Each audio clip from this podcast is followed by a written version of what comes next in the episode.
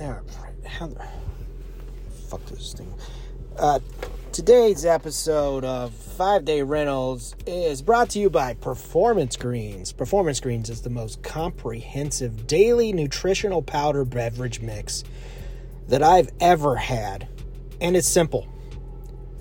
I used to lick powdered donuts for a boost of energy, but not anymore.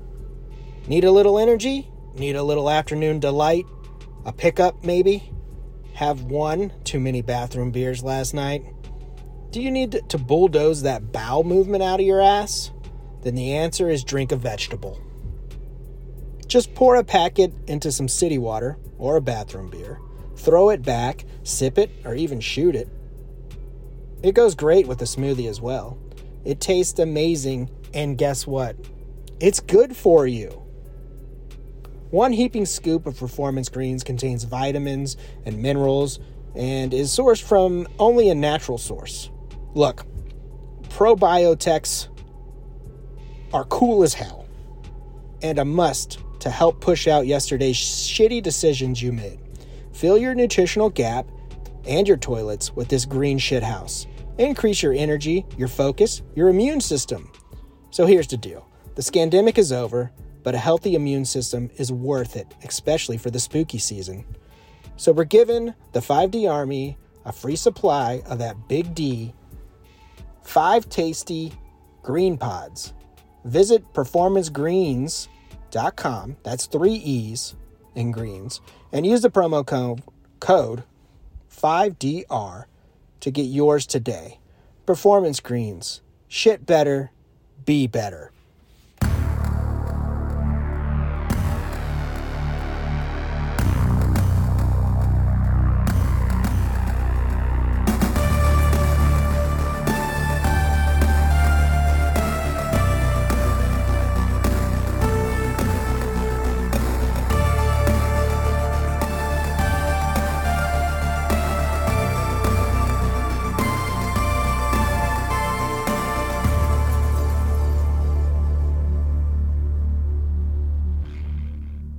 Welcome back to Five Day Rentals, the video store podcast, where each week we take turns picking a flick that we think meets a fun non genre category. But fuck all that, because we're doing knockoff this week. The category is the big three, but really not the three that you want.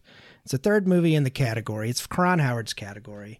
Uh, I'm Laundry Dan. I'll be taking you through it. I can't do it alone.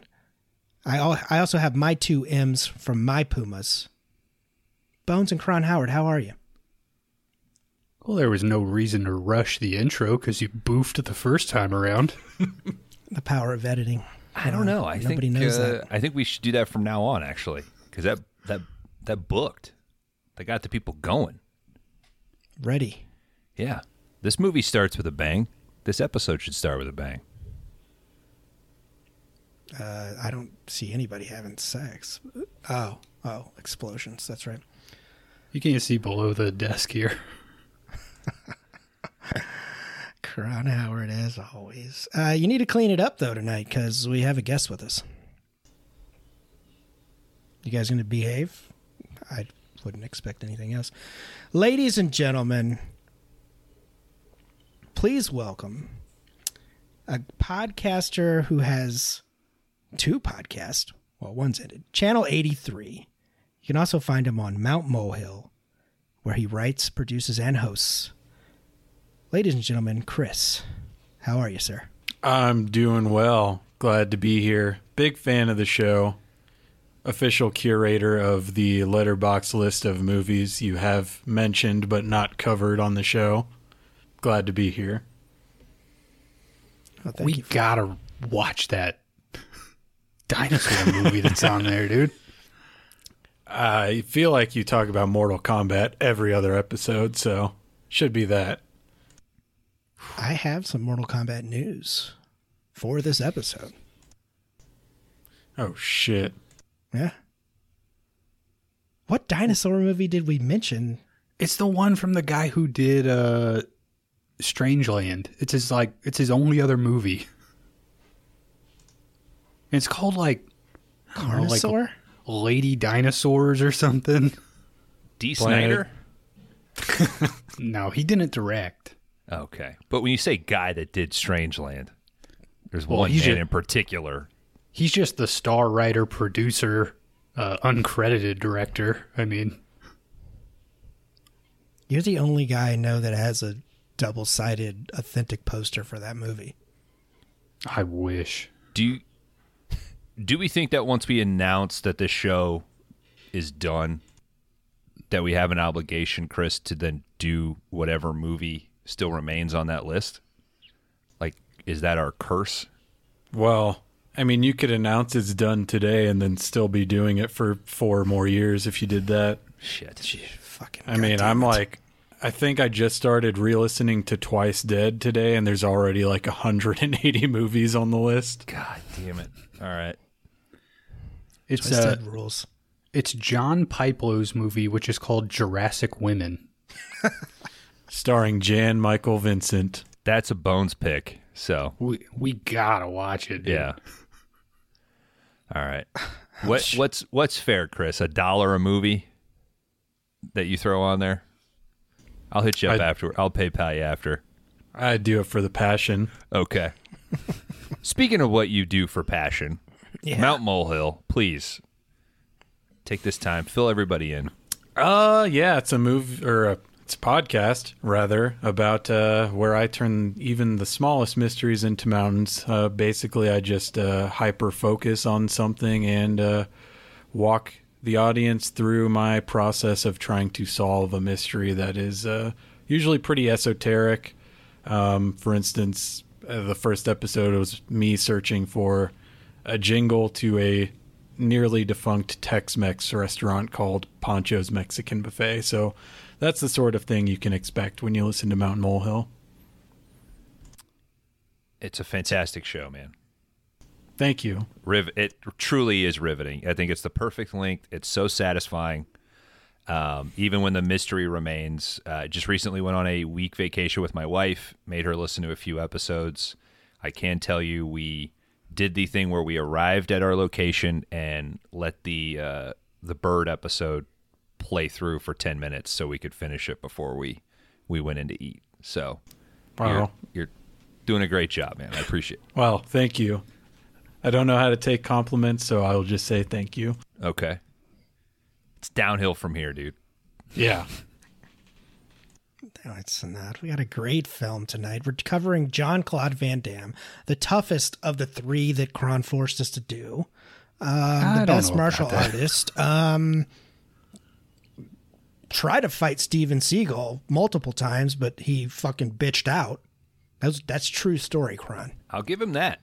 I'll give him that. True. But who did who did he not try to fuck with? Chuck Norris is an old man.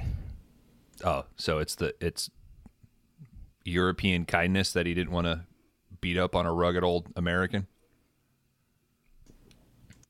Is Chuck Norris is still alive, right? Yeah. Okay. I think they're all still alive. I don't think any of these guys are dead. I mean, Steven Seagal's dead to America. True. We don't negotiate with True. terrorists, bro. Come on, Kron. He's living a life. I mean, I do have a question. Can we change uh, Marry Fuck Kill tonight to our these three actors instead of the movies? Okay, I'm gonna Seagal Seagal. No. I'm gonna Chuck Norris Chuck Norris. You know, you have to marry, fuck, or kill one of them, Kron. Don't expose it until ah. the end Oh, of the oh, you're saying not the movie, but the the the person. movie star. Yeah, the actor. I mean, of course, everybody would fuck Jean Claude, right? Yeah. For sure. Right. That's uh-uh. I think I'd marry him. you kill Seagal, you marry Norris, you you fuck JCVD. It's done. So now we don't have to do this segment at the end of the show. Cool. You know, honestly, I might have to change JCVD to marry because Thank you. he's Belgian. He's I know the other two have some pretty problematic political stances. I, I gotta go with Jean Claude for marry because I'd rather spend my the rest of my life with him rather than hearing about Russia or whatever Chuck Norris is ranting about. the total Yeah. gym. He's had like, like- seven wives though, so he's probably a horrible partner. I wouldn't be surprised if Norris has maybe had like two wives. Somebody think- married Steven Seagal.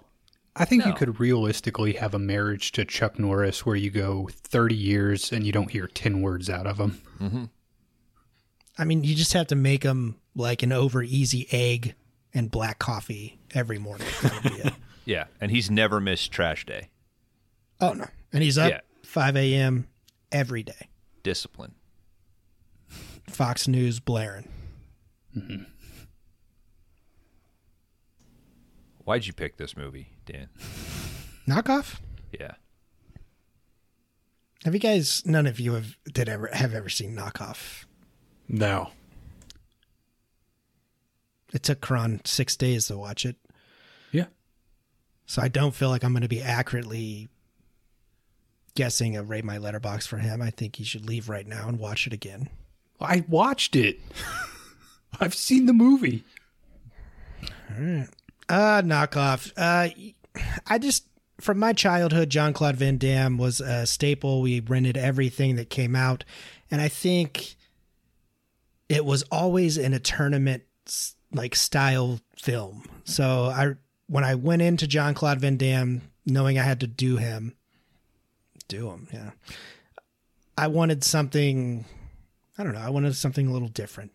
You guys know that about me. You know I wasn't going to pick something that was going to be popular, I guess. Yeah, good, known by the audience, something uh, people would want to listen to.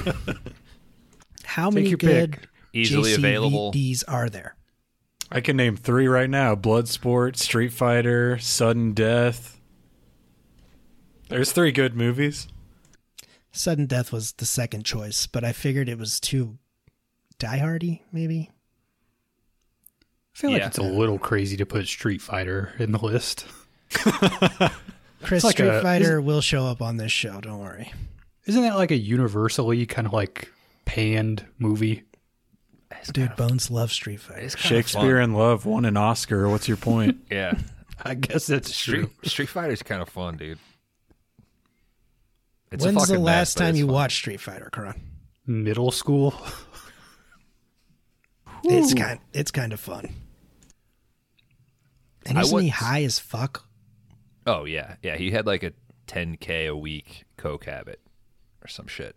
Um, I went on a field trip to watch The Quest. to the filming locations of They should have fired your fucking teachers.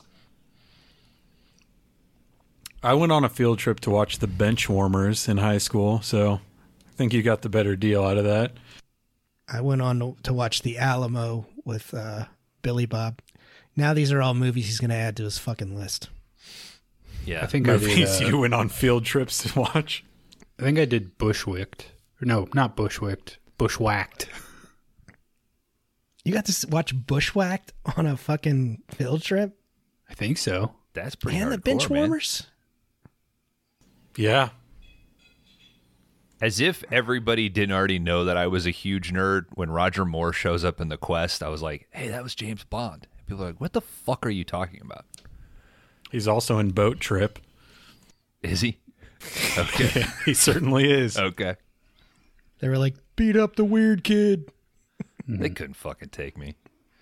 I had Seagal spaghetti arms, dude. I'd just fucking windmill. But yes, the movie we are covering tonight is Knockoff, directed by uh, Tushi Hark. I, sorry if I say that name wrong. Uh, he did direct Street Fighter, so he probably will be back. Uh, he is a pretty big Hong Kong director. He directed Street Fighter. I thought that Steven D'Souza did Street Fighter.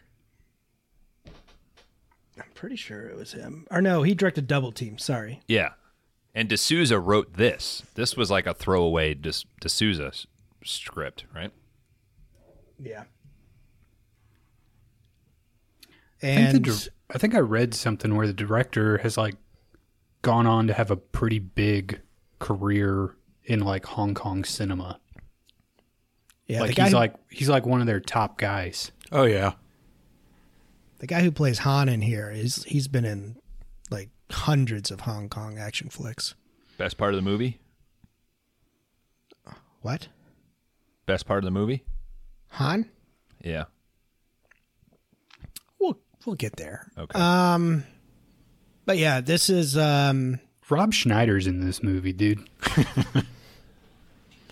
this I'm glad Chris is here because I did I had a mystery to propose. oh, fuck. Hmm. And I didn't know what Sorry, what Chris. it and I didn't know how to word it. It was going to be why Rob Schneider or how Rob Schneider. What's what what is what is Rob Schneider? It's because that's all I thought all week was what a weird guy, what a weird person to have in movies in front of a camera. I it's odd. I yeah, I agree. Are you talking about like his filmography? e- everything about him. The fact that he is considered to be funny. I, not to say that he's not funny in this. I think he's got some interesting lines and some fun delivery. I think he plays off Jean Claude okay. But It does seem odd that they gave him like starring vehicles at some point. Yeah. Like they were like, this guy, this is the guy who's going to put asses in seats. Deuce Bigalow, Male Gigolo was like a huge movie. I think. yeah, but but didn't it make a shit ton of money? but how did you get how does it get started, you know? It's got to be the Sandler connection, dude. Well, I think that's how he got in, but But you he don't met think Sandler's greased the wheels? but he didn't he didn't meet Sandler until SNL though, right? Yeah, I think this was just the time when everyone from SNL was getting movies. Yeah. Like it's Pat. Night at the Roxbury wasn't this ninety? Wasn't that ninety eight? Ooh, that's got to be close, right? Because that would have been right around Superstar. So he came on. Yeah, he was in maybe like '95 ish. Will Ferrell, but like Rob Schneider, I can't think of any SNL sketch sketch aside from like making copies, right? like the juice. Ah. Basically, just you know, weird catchphrases Yeah. and borderline racist accents. So maybe that's it. I mean, if you listen to Fly on the Wall, they'll all talk about like if you know you if you sell a catchphrase, you know you're going to be back, right? Because it's going to catch on with the audience. So maybe he's just got enough aptitude that way. Maybe he's really funny in your in a personal life. Maybe he's really really nice. That's why Sandler likes him. I just he doesn't pop for me. I don't know. I mean, Chris Kattan was a leading man in a movie as well. I would take Chris Kattan over Rob Schneider, man. Corky Romano's funny as fuck. I would throw both those tapes in the garbage and walk away. Bones, remember those two titles. I don't think we named the Bones named it. Corky Romano movie Yeah. or whatever. Where Monkey Bone. It's been named.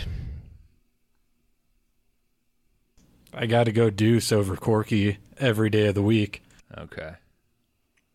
did he ever do a uh, what was the char- a mango movie? What was that? What was that thing? God, that would have been too horny, dude. Audience, can, Was it Mango? yeah, Yeah, All right. What? He had like a crazy, you know, he'd like Mango, dude.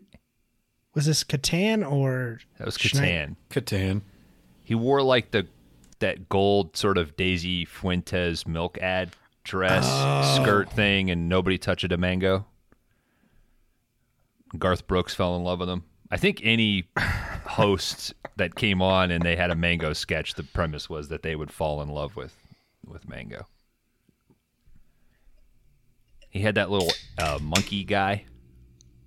Yeah, Like what was eat that one? apple the real Would he quick. sideburns just, like, curled? Eat a bunch of food in those sketches? Like That's shove I'm it in his face? I'm pulling all this shit out of my ass, and I could pull one Rob Schneider bit. You could be a rich, bro. From 1998, knockoff, gentlemen. We start off with a baby head spinning in some water. That's what that was, Kron. It's hard to see through the transfer we had. and a team of underwater divers scanning for something in the water. There is a group of men watching the water from the shore from a different location. So anytime that you see subtitles in this movie, those are the Russians talking. Tell you that right now. Well, Figure that anytime you hear audio in this movie, it's ADR. So Yep. what does it matter? I think maybe Rob Schneider's was there at the end. I think this I movie's don't- hundred percent ADR. It, it seems like it's almost 100%. I think Jean Claude Van Damme, yeah, I don't know if he ever talked once. It's, I don't know. There, there are m- multiple parts in the latter half of the movie where it is not Rob Schneider doing his own ADR. It is somebody else. Why wouldn't I don't, I don't know. Uh, all right. The divers find a crate and confirm that there's a shipping label intact that says, and they confirm that these are the knockoffs. Gentlemen, this is the largest amount of named, dropping the name of the title of the movie that we've ever had, I think. Because they say knockoff like at least 20 times. So every time I say it, you have to take a shot. I don't know. They might they might say Hannibal more times than Hannibal. Mm-hmm. Somebody's got to count that up, Kron. Not it. They say apocalypto a lot in apocalypto. Mm-hmm. It's the only English word. It's weird. All of a sudden, Is that an English word? It's not. No, that was sort of. I was hoping everybody would ignore that. I mean, I've been And I using deal with that it in a since the Discord in episode, four but weeks. people look at me funny. how do you, how does that come up in a conversation? Oh, that's the word I use to describe when the sun sets now.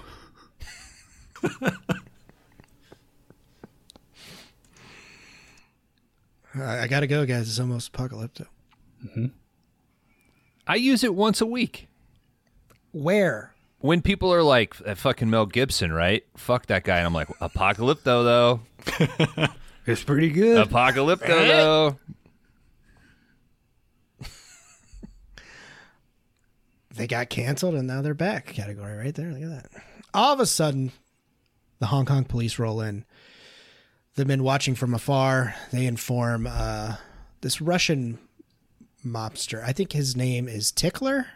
That's what it, at least it said on the. Th- I think they called him that in one of the subtitles.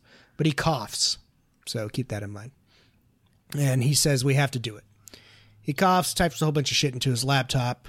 Uh, we got some pretty sweet 90s graphics going through uh, as he's typing. Uh, the divers back in the ocean, they release the contents of the crate uh, with a ton of baby doll heads. They float up. The police roll in on the crate location as the baby, as the as the baby dolls float to the surface, not fucking doors. Our Russian coughing mobster here, he turns on something on his laptop. The baby head dolls start exploding, and the uh, the Russians take off. We got a giant green explosion that blows up. Oh, kind of a big trouble knockoff. This entire explosion. Think about it. Th- there was more green explosions in this movie than there was in Big Trouble. Yeah, but that came first. It's easy to just say I'll do more green explosions. Was the dragon's breath in Game of Thrones, was it green too? I thought it was blue. Was it blue? I think each dragon had a different color. Okay. Also, this is 98, maybe shot in- in 97. Was Tickle Me Elmo huge then? Do you think you think they thought about like should we have Tickle Me Elmo knockoffs instead of just like standard baby doll? They would have got sued. Okay. Sesame Street's. I hear there. We can't. We're gonna have to edit that out because they'll come after us. Okay. They don't fuck around, bro. It'd be like Jim a s- Henson's ghost is notoriously litigious. Yeah, what would you call that? Like a strangle me limo or something? choke him until his eyes pop out. A That'd be cease fun. a, a cease and a nomo. Yeah. Uh, a giant green explosion blows up the ship and the surrounding area. One of the police officers, his name is Han, is able to jump onto land before this explosion takes place. He is uh, traveling on a speedboat. He sees the divers uh, take off, jumps onto another passing speedboat, and they hightail it towards the divers. The group starts firing weapons back and forth at each other on the open water. One of the divers snipes the driver of Han's boat, and Han has to steer and shoot at the same time, and end up, or he ends up smashing into the shoreline. But he did manage to fuck up the driver's boat enough to where they crash as well. Han keeps the chase up, but the divers get away. Han finds a dead diver, flips over his body to find a grenade. It blows up, but Han jumps into the shallow water just in time to save his life. Some interesting Ram, uh, Raimi esque uh, camera work here, like trying to convey the kineticism of the boats going across those pebbles and shit. Very, very Hong Kong. It was cool. Yeah, I also want to say that he finds that dude on the beach, turns his body over to reveal that the guy was laying on a grenade. But then the movie cuts to a shot of a grenade falling into water, and then it cuts back to a shot of a, the grenade exploding on a beach. So, quite confusing. I was hoping you guys wouldn't catch that. And I don't know, did anyone else think at the beginning, like with the underwater footage, like there's no way this came out in 1998? like it's fucking weird, like grainy. Un- it looks like something out of a Roger Moore Bond movie. What is different about Hong Kong and European film? Right, just in gen- like what is it about? Like I know British TV, right? They have a different frame rate. That's what creates that difference. There you go. So, but what is it about like the processing of their film that it always looks like ten years behind ours, or just eh. off? I don't know. It's the water. Has to. I just, but not even the water. Just, just on fucking land. Why does it look different? Also, we forgot to rate your Letterboxd. Oh, fuck my ass. Dan, do you think there was a second grenader on the grassy knoll, which is what caused that? That sounds like a mystery for Mount Molehill to, to It was no continuity error. There were, in fact, two grenades. That is a good question, Kron. We will uh, keep that conspiracy alive here on Five Day Rentals. Um, it's time for Hong Kong's favorite game.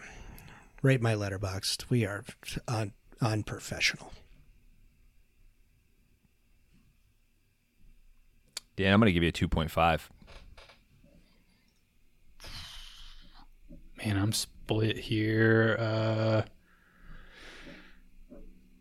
Dan, I'm going to give you a 2.5 as well. Had you seen this before, Dan? This has been on and off streaming services for quite some time. Uh, I checked it out whenever Kron uh, told us the category, so I had quite a bit to. I'm gonna go 1.5.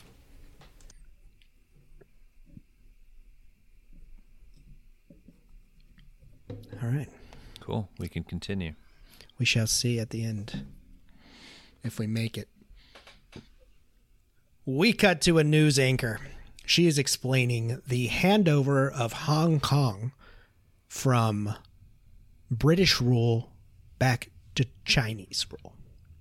This is 1997. Uh, I believe this really did happen. So, Indeed, this was something that I see mentioned in a lot of Hong Kong movies from this time. I believe there was a uh, there's a long lost Bond script that had to do with this. we are. You need to bond it out right now, dude. You need to. You need to get the bond out? Which Bond was going to be in Hong Kong? Uh, well, that's interesting Bond Kong. Missed opportunity. that's kind of racist, though, bro. How? It's bending British and Hong Kong like it was, and then now it went back to Chinese. Fucking imperial ass shit, dude. Nah, I don't know. It could have been Dalton, but Dalton would have been maybe a little early. GoldenEye's 95. Start of uh, Brosnan. Okay, that's enough Bond for today. I'll move on. You getting hard? Nah.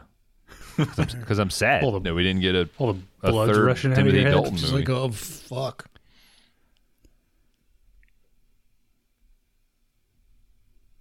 What would you call it?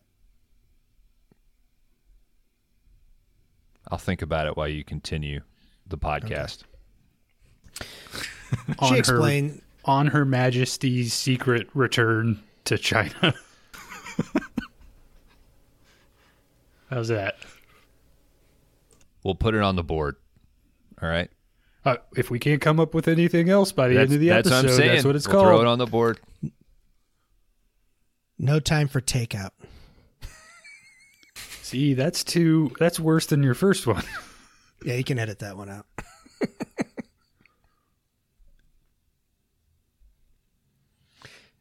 this news anchor, she explains that there's a ton of important people in Hong Kong at this time.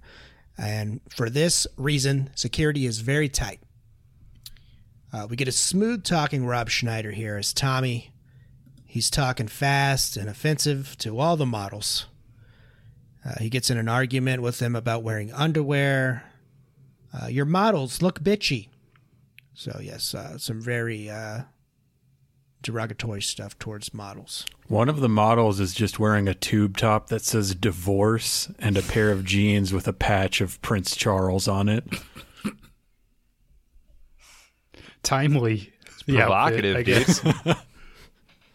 You think he has that picture? Like, she gets it. She got it.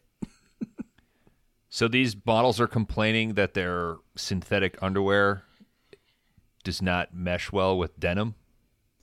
With the with the V6 jeans. Yes. Chemically reactive, I believe she says.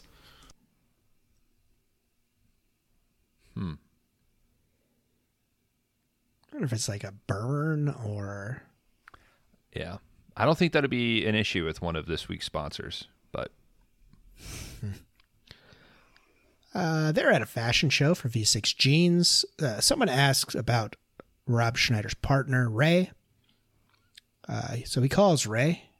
This is Jean Claude Van Damme. Uh, we get a sweet ass shot of him, uh, of the inner workings of a cell phone here that travel all Why? the way to For- Ray. For no reason. It seems like there's gonna like something's gonna explode or, but it it doesn't. It's just how the phone works. Did you not like any of that throughout this movie? I, that kind of stuff is what I like about this movie. I mean, there's That's- there's weird things that go nowhere. There's I don't think the camera stops moving through the entire film. it's a lot of second unit stuff for sure. I, I, that's that's me assuming that they even do a second unit in Hong Kong, but you're right. It's there's a lot of fucking edits in this movie. It's like Taken three. It's crazy. Yeah, I think yeah, I think it has to be second unit stuff because there's a lot of shots that inexplicably have a stunt double for v- Van Damme when it's not like a stunt, like he's just getting pushed by someone. So it's like they went back and filmed something that they didn't get before. Yeah, if you're not, if his like, if sixty percent of his face wouldn't be in the frame, somebody else is doing it. Is he high right now? One hundred percent. Totally. I thought that too. He and he looks like he has aged 20 years. I would say from what sudden death is what 92 90 I think it's little later 93. 93 yeah it looks like he's aged 15 years since sudden death in this movie I think Street Fighter took a toll I was gonna say, Kron, if you didn't like that, then you need to take back all your praise for the Lawnmower Man. Didn't like what? Oh, the phone. No, I like that stuff. That's what gave this movie some juice. I thought That's how Kron was a- sees the it world, was man. at least fun. Uh, we cut to Ray. He's singing some catchy tunes, cruising fast in his BMW Z class. Uh, he rolls up on a warehouse, starts looking at some, some of the more recent knockoffs. Did anybody catch like when he was talking to this guy and he reaches into the box Hell yes. and it sh- I, c- I- this is I watched it three times and I finally caught that on the third time. I was like, "What the fuck was that?" And Just- I had to fa- I had to back it up. Picture in picture of what's inside the box as if you Yep. couldn't glean that from the context and also him picking up and putting on a watch. but yeah, it was pretty badass. And I, I feel like there were ample opportunities where they could have continued that throughout this, like the dude opening the safe later, stuff like that. You could have done those cool little inserts. I checks out some Puma shoes where they're where the Puma is spelled with two M's instead of one. Uh, he also Pum- spots Pummas. Why not do Puna? Puma is Spanish for panther. No, but I'm saying instead of Actually, Pantera is Spanish for Pantera. panther. Philippine Del Moyer. What is Puma? Puma's I think that's just its own word. I mean, Maybe we use it in puma. English too. it could, yeah, it could yeah, be th- I think a puma Puma's is an just animal? its own thing. it could be derivative of that. Didn't we have this conversation before? I think Danny Duck corrected us, like that jaguars, cougars, and pumas are like the same thing, or something. There's like some connection with them. But yeah, that I'm saying, sounds right. instead of being, instead of adding an extra M into your knockoff, why don't you just take out a line from the M and make it Puna, P U N A? maybe that's offensive in a language we don't know. Okay. Like Listen, pu- i- if you want to make your own knockoffs, I'd say go for it. But Kron, quit I- being such a Puna, dude. I think I could make. Goddamn, is that the thing that's going to get us canceled? That it's that's the most. real quick. That's the most derogatory Chechenian word or something. Uh, We get like two million downloads there. I feel like I could make a better Puma than this shoe. Uh, well, actually, a puna is a high treeless plateau in the Peruvian Andes, Oh, or Yeah, another term for altitude sickness. Okay, got the Puna, man. oh, the puna's got me. altitude sickness. So you got too high. I don't know. Sounds like a good high high jumping shoe. Good basketball shoe. Or just something fun to say when you're in the smoke circle with your buds. You're wearing your Punas tonight? oh, dude, I'm, I'm puna'd right now. How's it going with Stacy, dude? She hooking you up with the Puna? What? Are you talking about my shoes?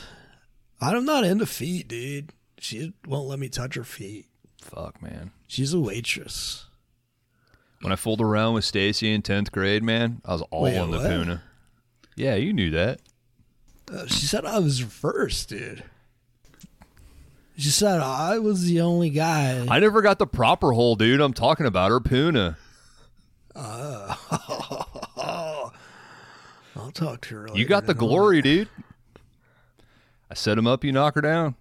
How's Maggie? Altitude sickness again. Ah, what a Puna, dude. Bitch just loves climbing trees, man.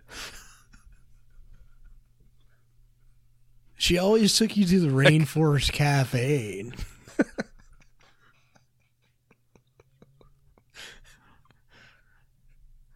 All right. He also uh, spots some baby doll heads and checks those out, uh, but he gets interrupted by a guy named Skinny. Ray asks why Skinny is in the toy business. Skinny pretty much comes back with some shit about like I didn't break your legs. I can be in any business that I want to be. But he well he says I don't break your legs right now because I did a I placed a big bet on you today, Ray, for today's race. So we cut to the rickshaw merchants race for charity. We cut to the best scene in this movie. Well, you watched it six times. I did watch this part. This is about where I ended because I was like, I don't know how they're gonna do any better, dude. If it was good, you continue to watch it. Be like, oh shit. Oh, if there was a rickshaw race, fucking 15 minutes into Citizen Kane, dude, I'd never fucking go on. He- Look, he probably had a rickshaw and all that shit in the beginning. That's what Rosebud was. Guy, you, you fucking, you got me. I was waiting. They're like, here's a sled. Like, no, it's behind it. That's a rickshaw. That's Yeah. that's the knockoff to Citizen Kane, though, right? Citizen Wayne.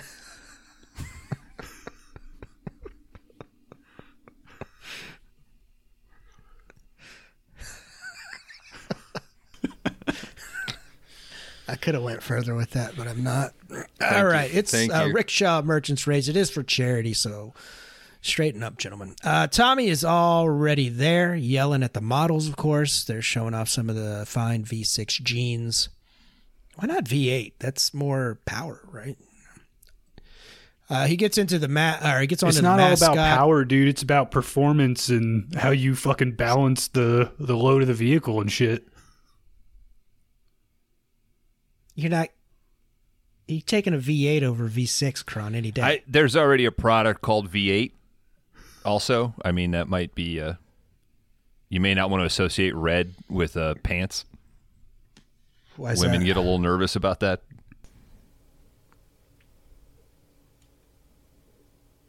Are you talking about Maggie again, dude?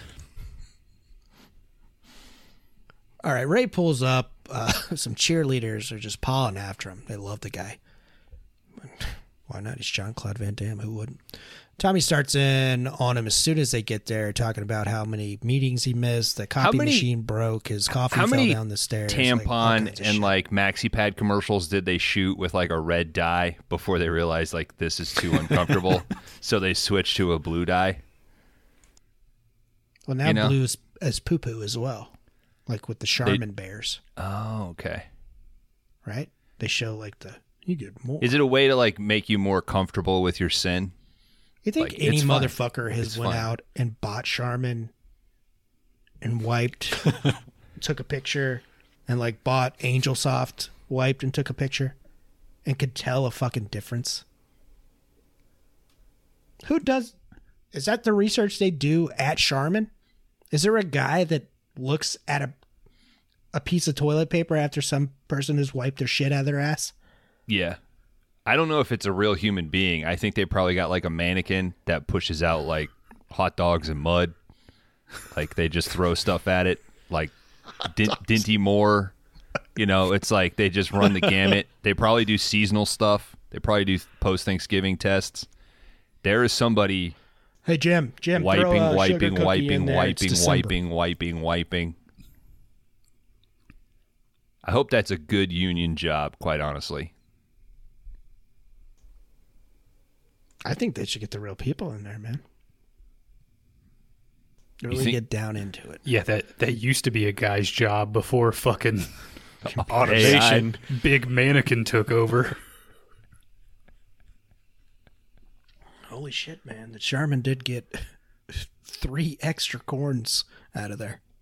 My dad and my dad before me were shit specialists. now I'm out of a job. So you were a plumber?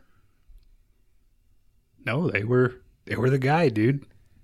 Does Charmin show up to like fucking post hurricanes with like porta potty trucks the same way Tide shows up with like you know washing machines and shit?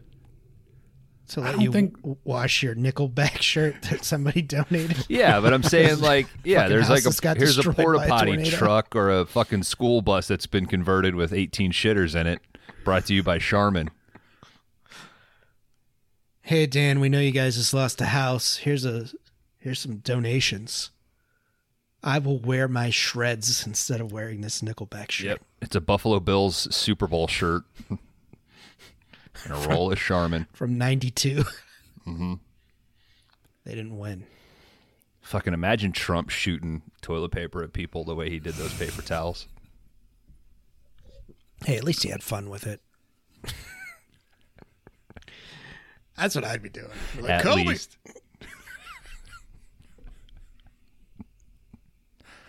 Who wants a fish to light?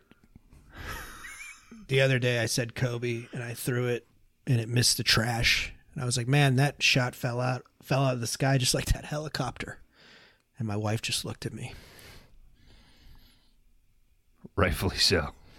I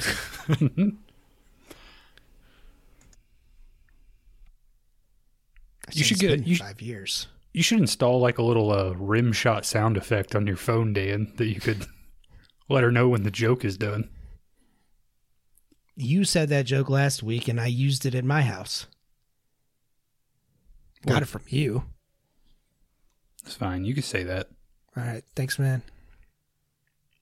You said your wife laughed. Mine did not. All right. Ray seems more concerned with this race and asks Tommy if he got his shoes. It just so happens that Tommy got him the same pair of knockoff Pumas that Ray was just looking at. And he even says they're shit. Why doesn't uh, he have his own shoes for the fucking rickshaw race? It sounds like Ray just kind of is in and out and does whatever he wants, and it seems like Tommy worries about like the business side of business, maybe. Okay, but providing your business partner with shoes for a rickshaw race is not a business. It, it doesn't. It has no bearing on how many jeans you sell. Are rickshaw races real things? If you got- Probably. If you got four guys with two rickshaws, they are. Do we have rickshaw? Uh, yes, we do. In the United States, we do. Has anybody ever got on one? No, it feels uh feels demeaning having Yes. someone carry walk you around at walking speed. The same speed you could roughly travel at. You just tip them well. Uh, we get another sweet ass follow through shot of Ray putting on these shitty Pumas. Best part of the movie, right there. Fucking loved it. Also, they're in a room that the decor is just elephant tusks glued to the ceiling. No rhyme or reason to it. That's the logo for the jeans. it's an elephant. Did Jimmy John's design that fucking building? I understand it's the logo, but do you does uh fucking frosted flakes do they just kill tigers and decorate their office with tiger skins? You don't kill your mascot. I would I would say 60 years ago, probably. I bet that's like a secret room in the fucking. You walk in on your first day, you're like, Jesus. Johnson, you've made it to the top. It's time for you to finally meet Tony. That's for like the real board to have their meetings in that mm-hmm. room. You go through the private bathroom. the fucking toilet paper roll that's tiger skin. Oh, that's fucking class, dude. Yeah, but how do you? Well, what? How do you know what's shit and what's stripe? You're probably wiping three extra times. And again, that's fucking high class because you can waste it. You can afford it. They got enough pelts, dude. They don't care.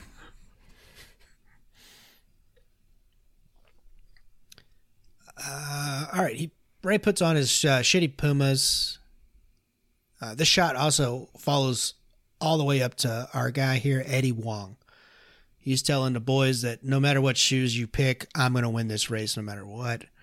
Ray and Eddie, they know each other from uh, their Tokyo days, so they're kind of friends.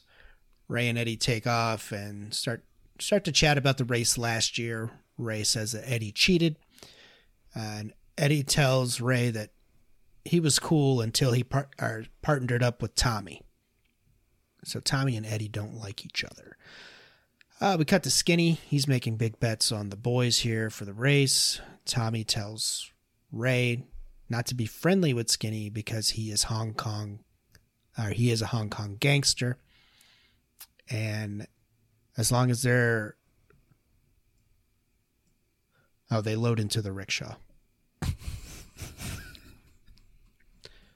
Sorry, I was up till one in the morning one night doing these notes, so we'll see how it goes, right?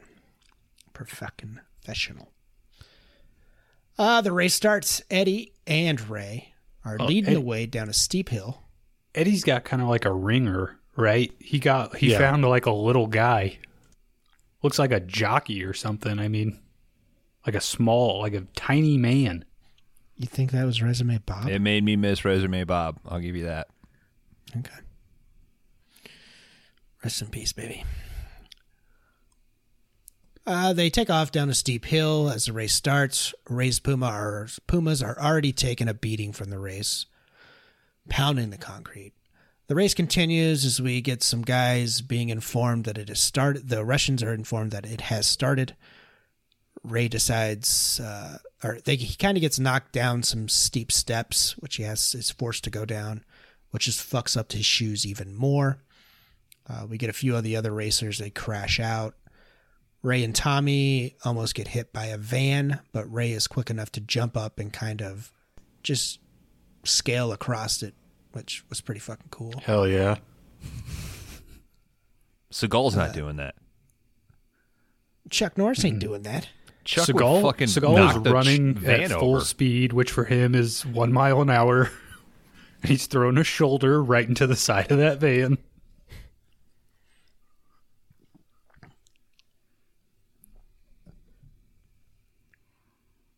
and quitting that day because he's like, ah, fuck. Uh, Eddie takes a shortcut. So his plan to win the race is he has a body double. They take over some of the course. He gets into a car towards the finish line and finishes the race. And that's how he wins. There's a shot where Eddie is going down some stairs and his passenger is just so clearly a dummy. I got a mm-hmm. lot of I got a lot of joy out of that. Just like the dummy physics of like I, It was s- I great. sent it. I sent the video to these guys last night. Ray and Tommy make their way through a crowded ass street. Uh, Tommy gets Oh. hold of a, the very first time I watched this, I looked down for the second where they switch off. So I knew that there was a little tiny guy in the back of the rickshaw, and I looked down and I looked up and it was a kid. I was like, holy shit. They're just trying to pass. Like they only had the little guy for a day. how how much time are you on your phone during this movie? Uh, a good a bit, a good bit.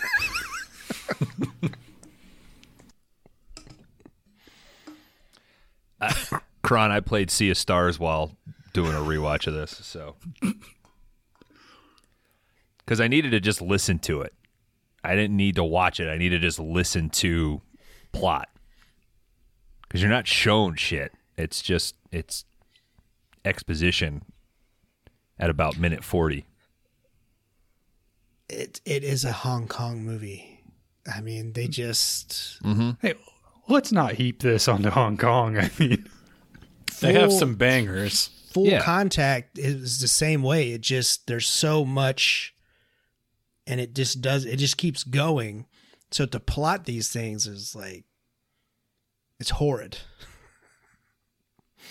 And There's to be so much shit going on. Yeah, and to be fair, it does it does come back around. It answers its questions, We'll but get there. it's not important, right? Yeah. It it's I mean, I would say that's kind of a hallmark of Hong Kong cinema is taking a premise that is very simple on paper and convoluting it to the point where anyone watching doesn't understand what the fuck is going on.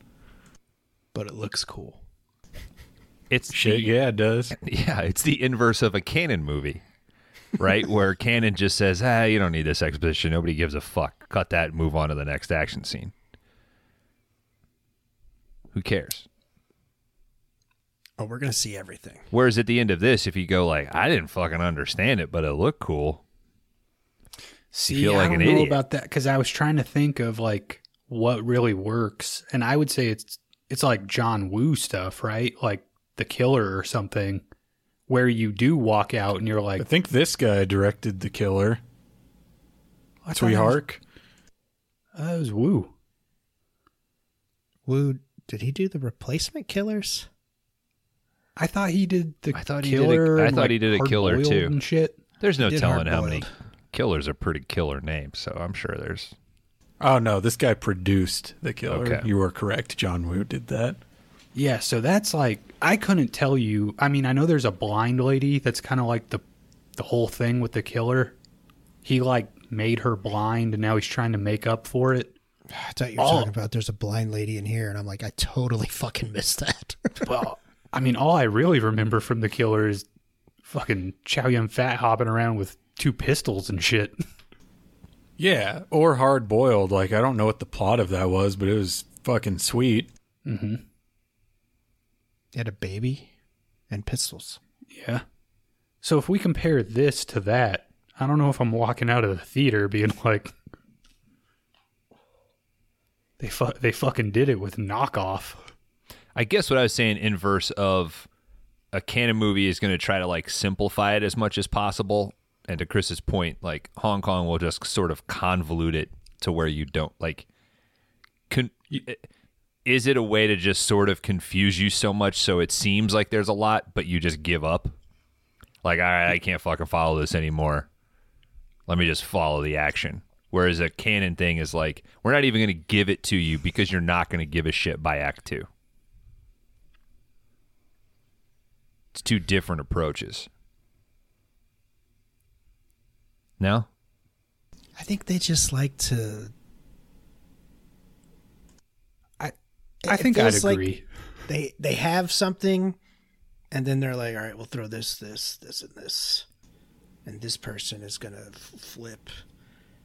But- yeah, I, I think that just culturally they have a different, you know, film vocabulary and cadence that can be jarring if you don't watch a lot of it.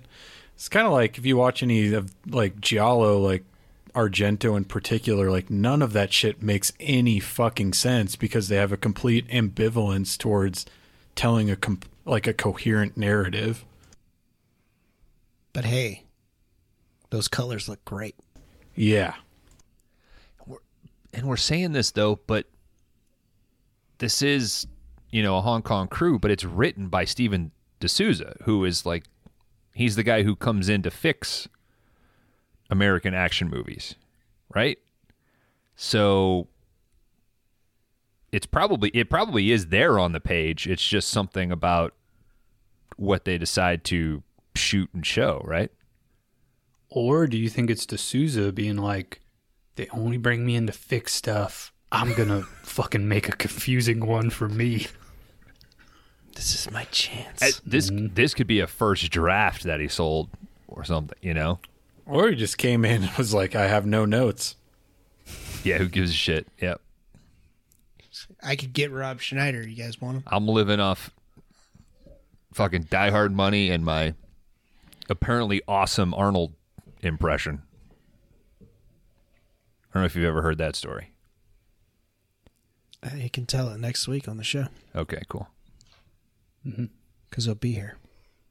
Yeah, when we're doing horror movies. We're not doing horror movies next, Next week is Thunder in Paradise.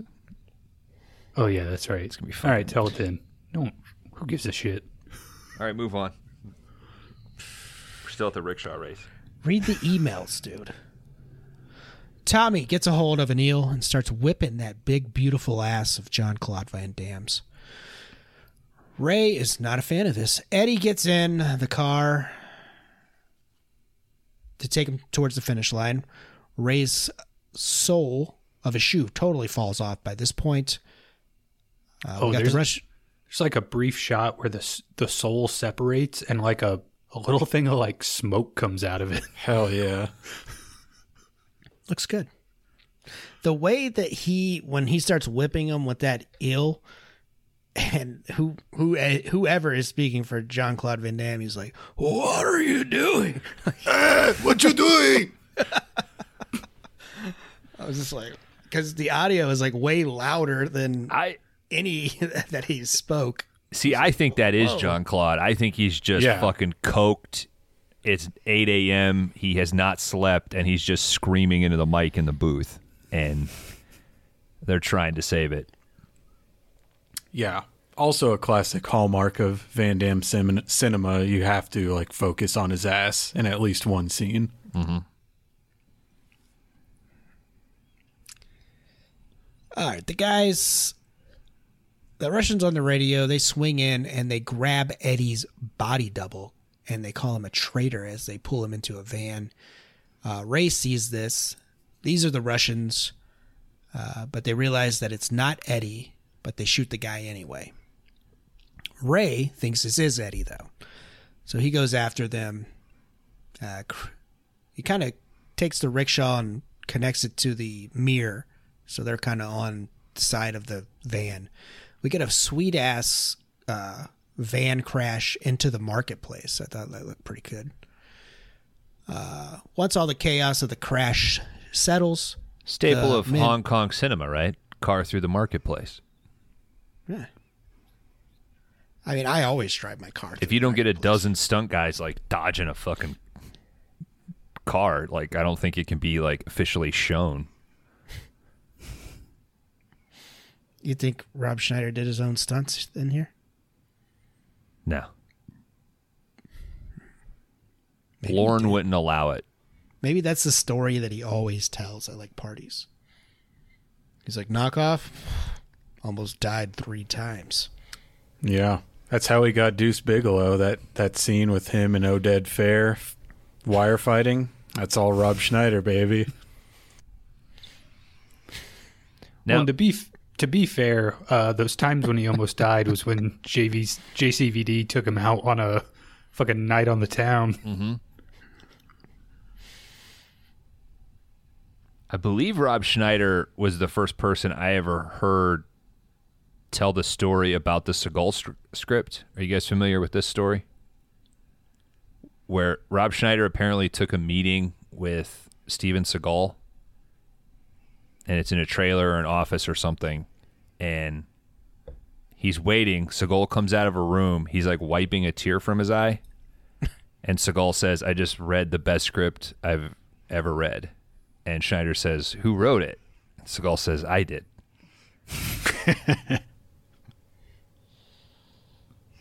Classic. Now, I do, I often am brought to tears while editing this podcast, and it's not joy. This is It's not beauty. It's, um, shame. I think that's probably the shortest word I could use to convey my it's fucked up, dude. sorry. I get it. Yeah. Thanks, Chris Chris. just left. Wouldn't you? You're still in the fucking rickshaw race.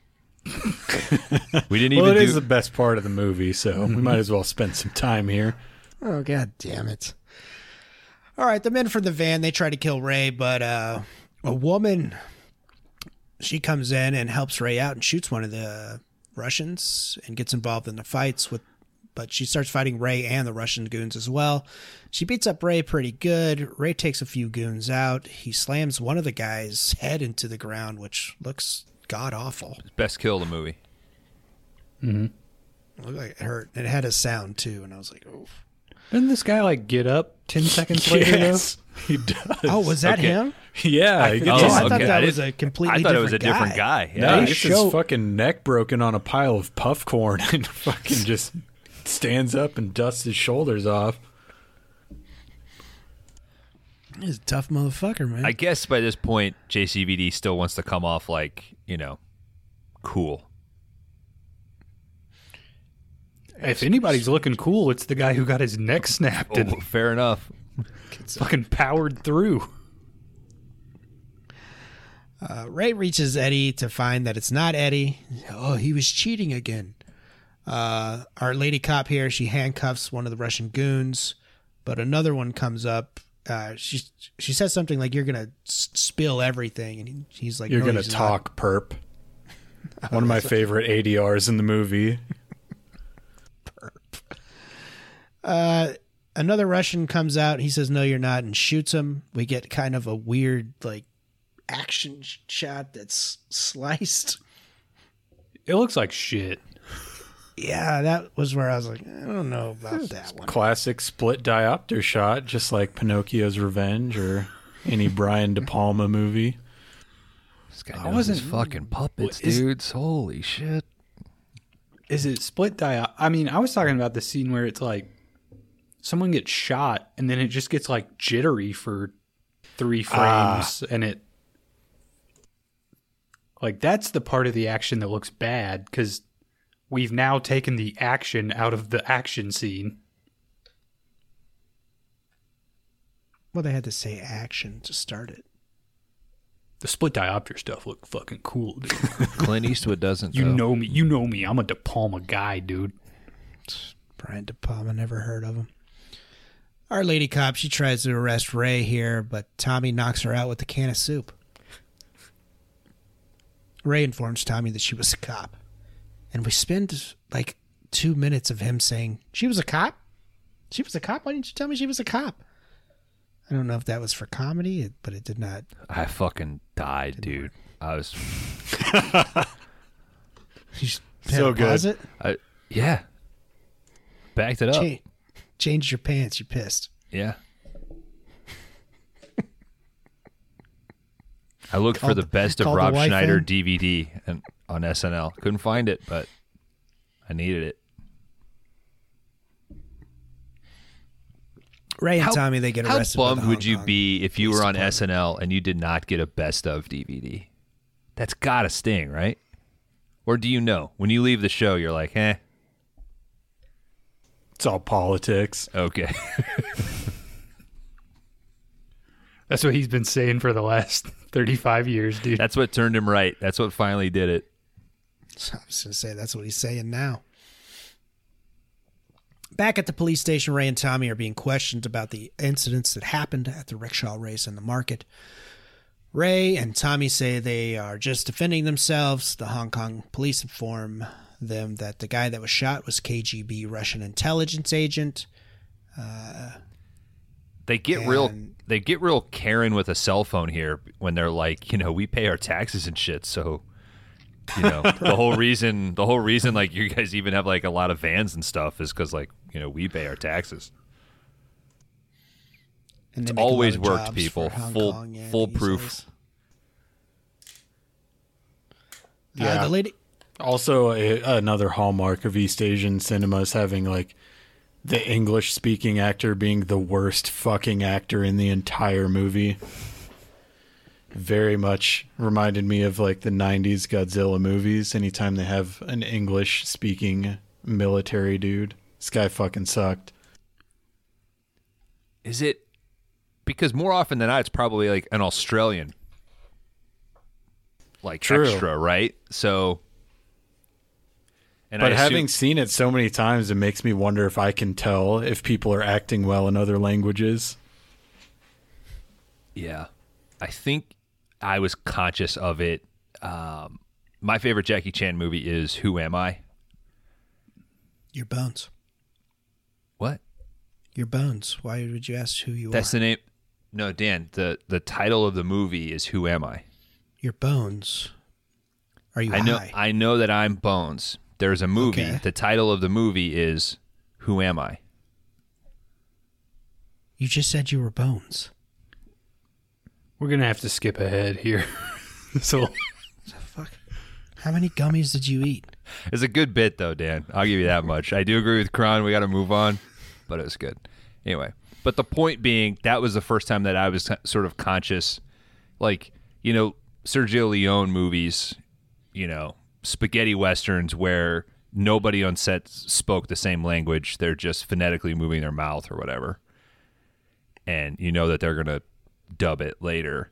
But Who Am I? It's pretty obvious because it a lot of it takes place in Australia and then you have a lot of like Dutch and French kickboxers and shit that are obviously dubbed.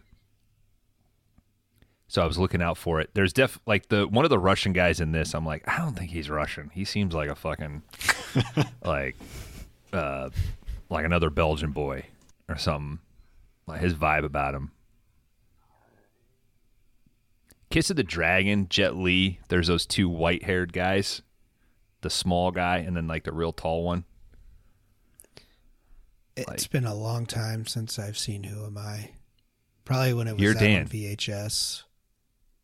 And yeah, Kiss of the Dragon. I think I went to the theater to see that shit. Kiss of the Dragon That's holds Jet up, Li, dude. right? Yeah, that shit holds up. I watched it last year. You ever seen that, All right. Kron? No. Chris? Nope. He's got this little bracelet. He's like an acupuncture s- s- like f- expert, and he's got this Say bracelet no with more. all these needles in it, and he will fucking pop people in the neck and like freeze them or heal them and shit with this cool little bracelet. And the kiss of the dragon connects to that thing, and it is fucking dope. Sounds fucking cool. I'm a Yep. am a big fan of the one. God damn. I don't think I've ever watched that one. Great Wow. ending, man. Great ending. All timer. Yep. Our lady cop, she comes in and asks uh, Ray and Tommy more questions. Uh, Ray and Tommy say they're legit. As the Hong Kong police give a brief history on how Ray ended up in Hong Kong, we get uh, we get another sh- crazy shot of a of a picture.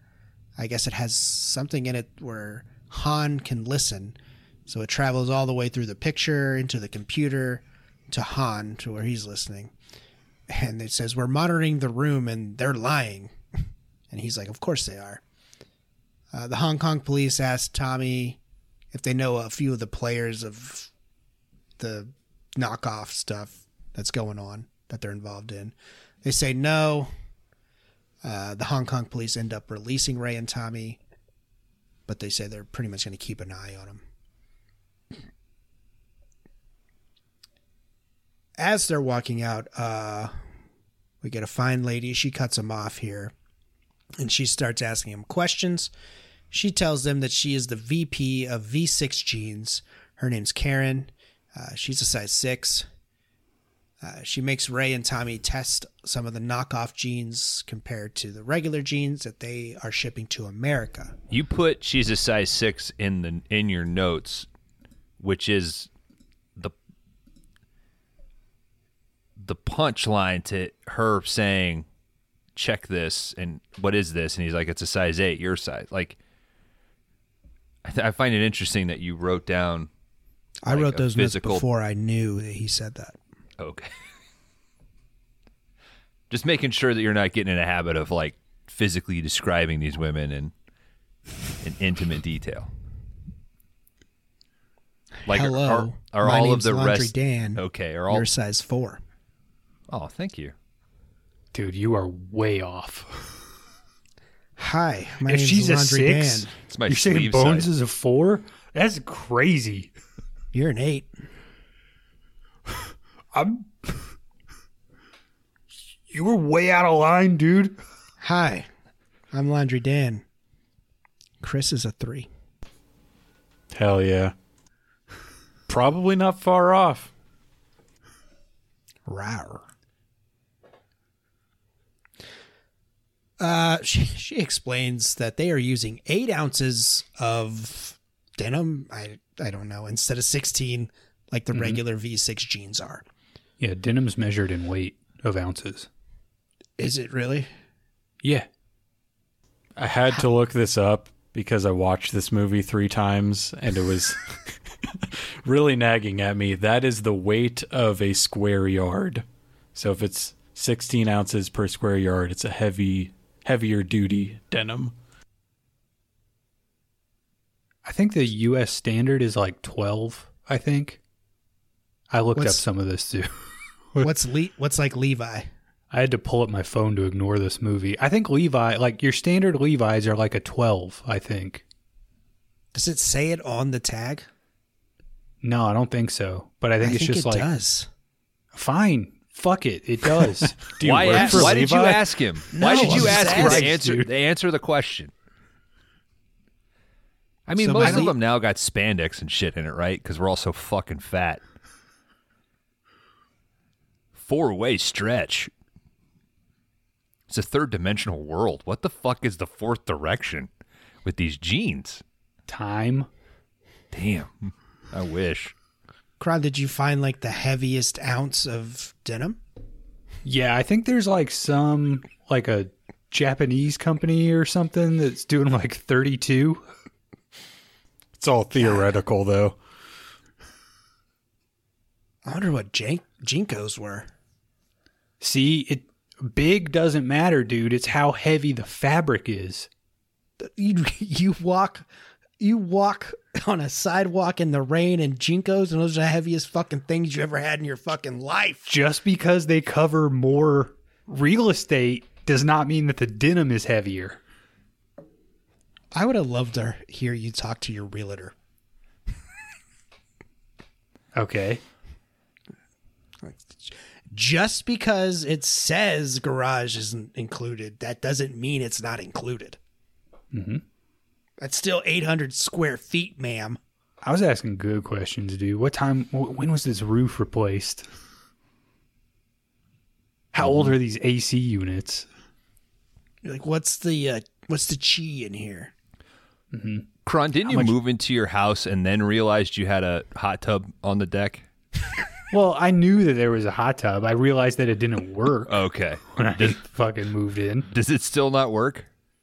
No. Wow. How, you got a hot tub guy? I don't have a fucking hot I tub have guy, dude. fucking offered. And you've been like, nah, I don't want to deal with it. You don't know how to fix a hot tub. I'm not saying I'd off. I'm not offering physically to fix it, but I'll pay for you to.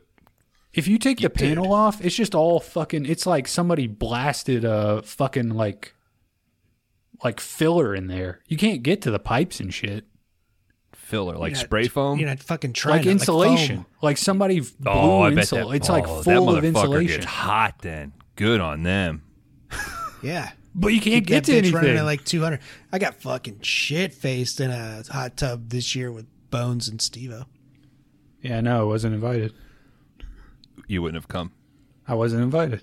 I didn't have the chance right. to turn So it the down. V6 IP, V6 VIP, V6 VP is there. Who? I gotta stop interrupting. I'm making it worse. Sorry.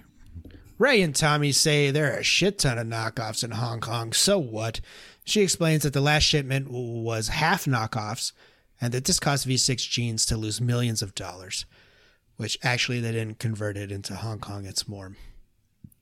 It's more when they convert it to U.S. dollars. I feel like that's that seems incorrect.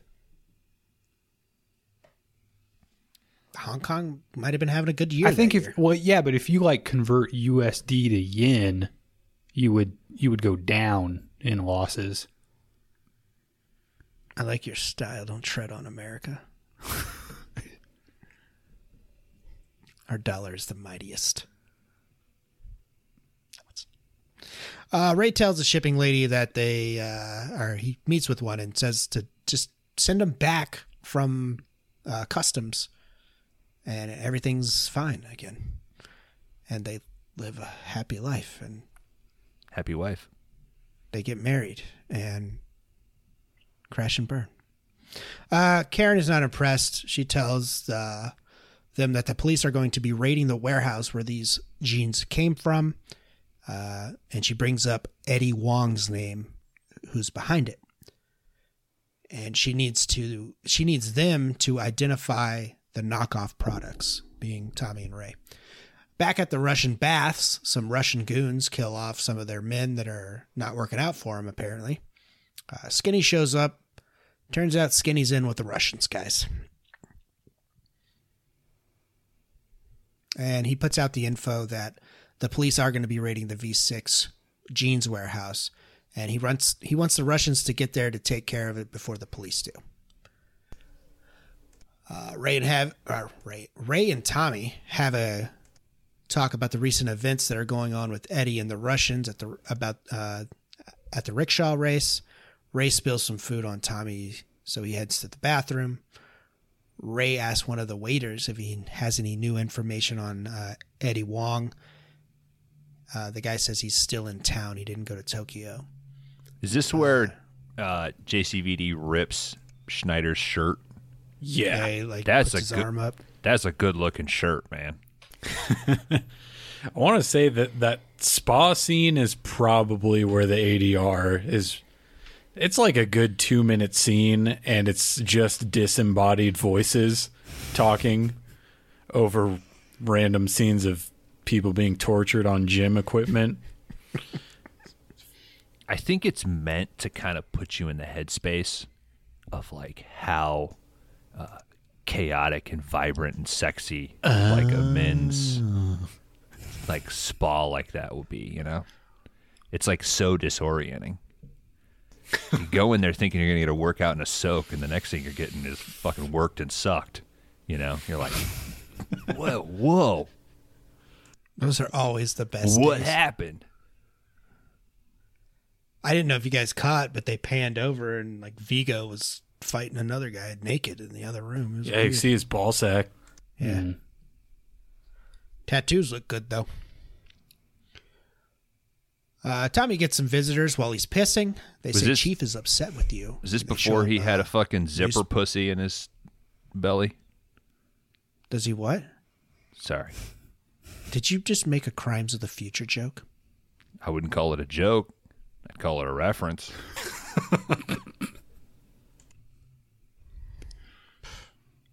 You know we outlawed those in season two, right? Yeah, we outlawed references.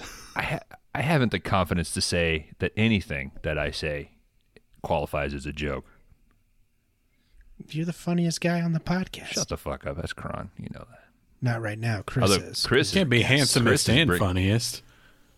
True. not- Pick one, Leave Kron. some for the rest of us. Kron, pick I one. can do it all. Yeah, don't fucking give him a big head, Jesus. I already got a big head too. Here comes a big dick joke. You already know.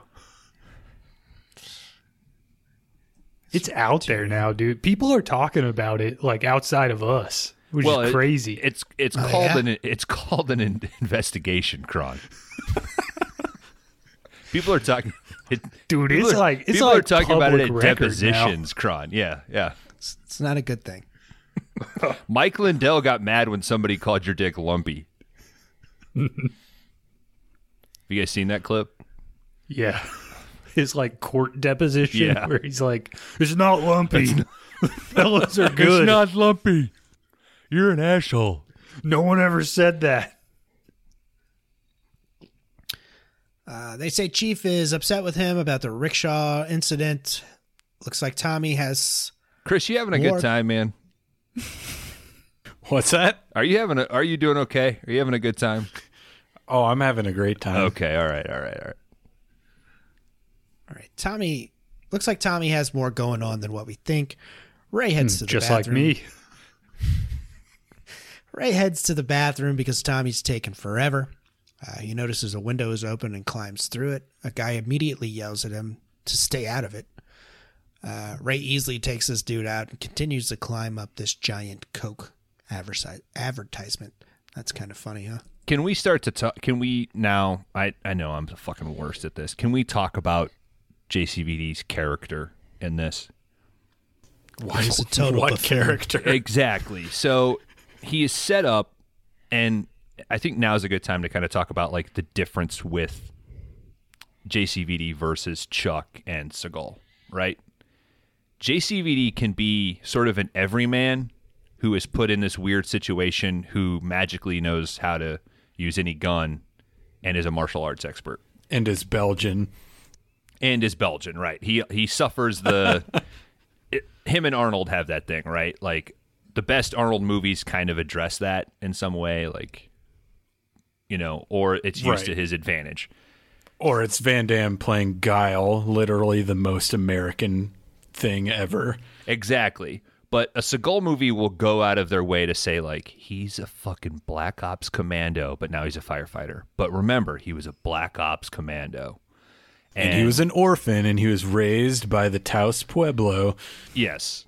And they always throw that in there. JCVD, it's like, now we don't have to worry about that. He's just like a cool random guy and then he becomes a badass. Or he was always a badass, but it doesn't matter. His whole tone and demeanor through the beginning of this thing, and it really connected second watch when he's given the knockoff shoes. Like he's just so relaxed We get that scene with him like letting the guy take his car for a spin, and he's cool and he knows all these knockoff guys, and he's just like, Hey guys. yeah, let me put on the shoes. Who cares? And then when the shit hits the fan, he's like, the switch is immediate. What is it about JCVD that we as a viewer just sort of like we buy in? He's just got charisma. Is it- is and it he's char- he's jacked, but I could believe attaining that physique without juicing, which I do not believe about like an Arnold or a Stallone. JCVD loved performances as well. I think for Double Take, he had seen uh, Dead Ringers, and he's like, "Man, I really want to do something like that." That was his inspiration for that. no, You No, never heard that? On you're Double fucking Impact? lying. That didn't happen. Supposedly, he's seen Dead Ringers and was like, the performance that uh, who's in that one? Jeremy Irons. Jeremy Irons. And yeah, he was like, "That's so amazing! Like, I want to try to like do something like that." So he loved like watching, bringing what he's seen and thought was great to his movies. I think the difference is like you watch a Seagal and you're like, you're fucking full of shit. But then you watch Van Damme and you're like, man, you're full of shit, dude. It's like he just has a charm to him. Yeah. I mean, sudden death, he is a fire marshal. Right? Named Darren Francis Thomas McCord, the most Irish name. Um, so the tournament movies you kind of buy in a way, right? He's he's training for this thing to achieve said goal. They're- It's so fo- they're- focused, and he yes, doesn't have. it's it's in a box. He doesn't really it's have. it's a, anywhere it's to a go. narrower It's a a, a more narrow motivation, right?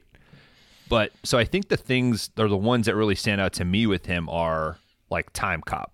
Like I believe that he is a cop that is a badass in that thing, or Street Fighter that he is a soldier in that. And Universal Soldier sucks, but it's believable in that sense. I just feel like he gets away, and Arnold gets away with it too, right? Like he just happens to be a fucking genetic massive freak and like you hinted at chris like nobody in total recall was like this fucking guy's still using earth steroids what the fuck like but it's at this point in the movie specifically and that's why i wanted to bring it up here is that that cop or that agent's like hey man you're gonna be in trouble. And jcvd i think he says like i'm already in i'm already in it. Like fuck it. Who gives a shit?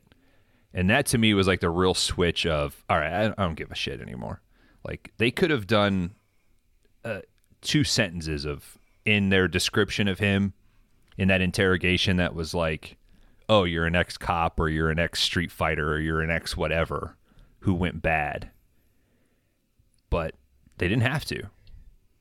And I, I'm bringing this up as a plus, and to like you said, Chris, like his charisma, his charm you just want to buy into it. The same way, in it, the inverse for Chuck, he's just so bland. You just sort of put that on him. Like, uh, I guess this one guy said he's a badass, so I'm gonna believe it. He's the only guy who can Yeah. stop Rostov. But I feel like he chooses roles that are closest to like who he is at his core. You know, I think you've made references to like there's certain places like Stallone or Schwarzenegger won't go because they don't want to be portrayed like that. Whereas I think Van Damme is just like he just chooses roles that are kind of who he is and that comes through in his movies. Yeah, we talked about in on Deadly Ground that Seagal has no sense of humor.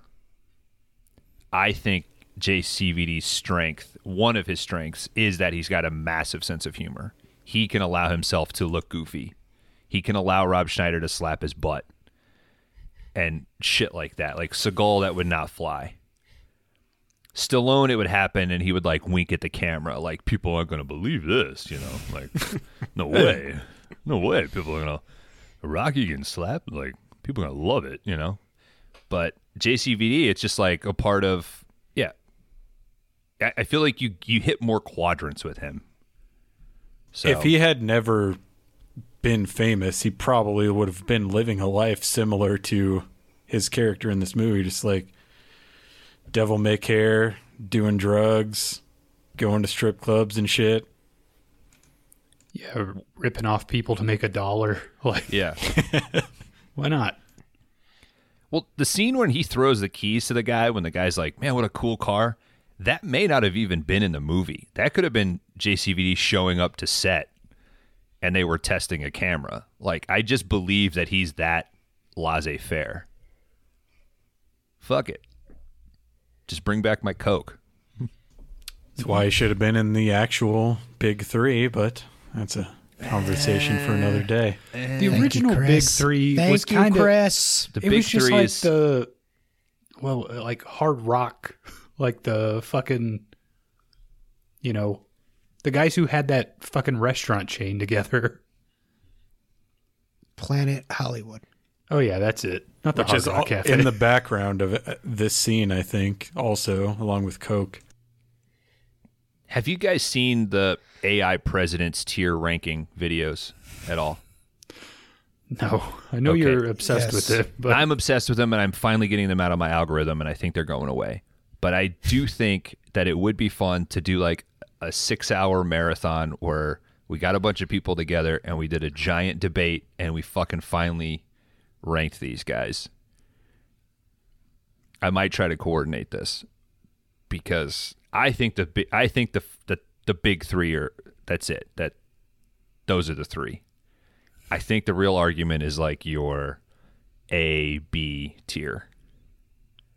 I think JC VD Bruce Willis needs to go.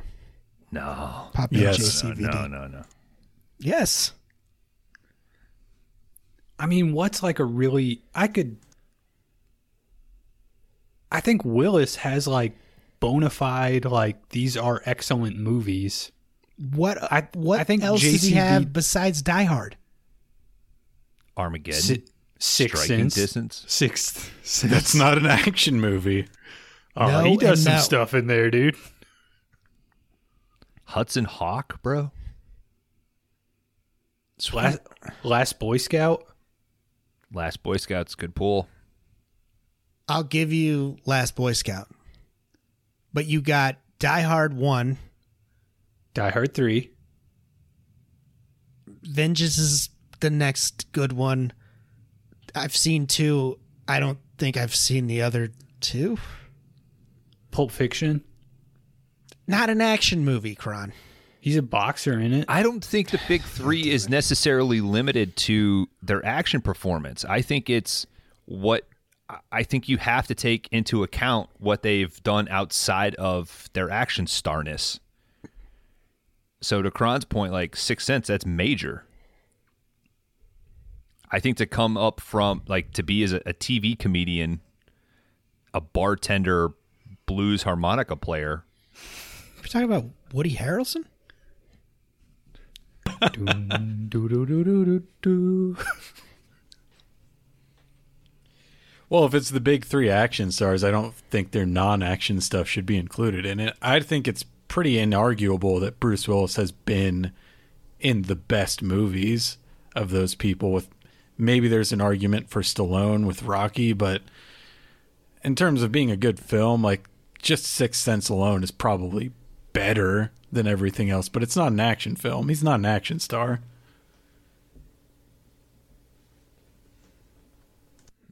I agree 100% and this is with Chris. This is why we need. yeah, a- but it's like this is why we need Would this you call forum. Keanu uh, action star? 100%. He's done like No. a bunch of non-action. One hundred percent. I I take Keanu over Bruce, but that's personal. I'm not arguing objective. I think Keanu has more action movies than Bruce Willis. Speed, Yeah. Wicks, Bruce has all those Matrix. like late career shit though. I mean, Yeah, he's probably done. if you're just saying vol- like the argument is volume, He's then- done 25 Redbox movies yeah. for every one JCVD has put out in the last five years. At the top of this building, Ray overhears Tommy talking to his boss about what's going on. Ray finds a metal pipe, rushes Tommy and the guys he's talking to right to the edge of the building. You think I can't smell cops? It all fits now. Ray says, You're setting me up to get to Eddie? And he's very pissed about it. From out of nowhere, Harry shows up.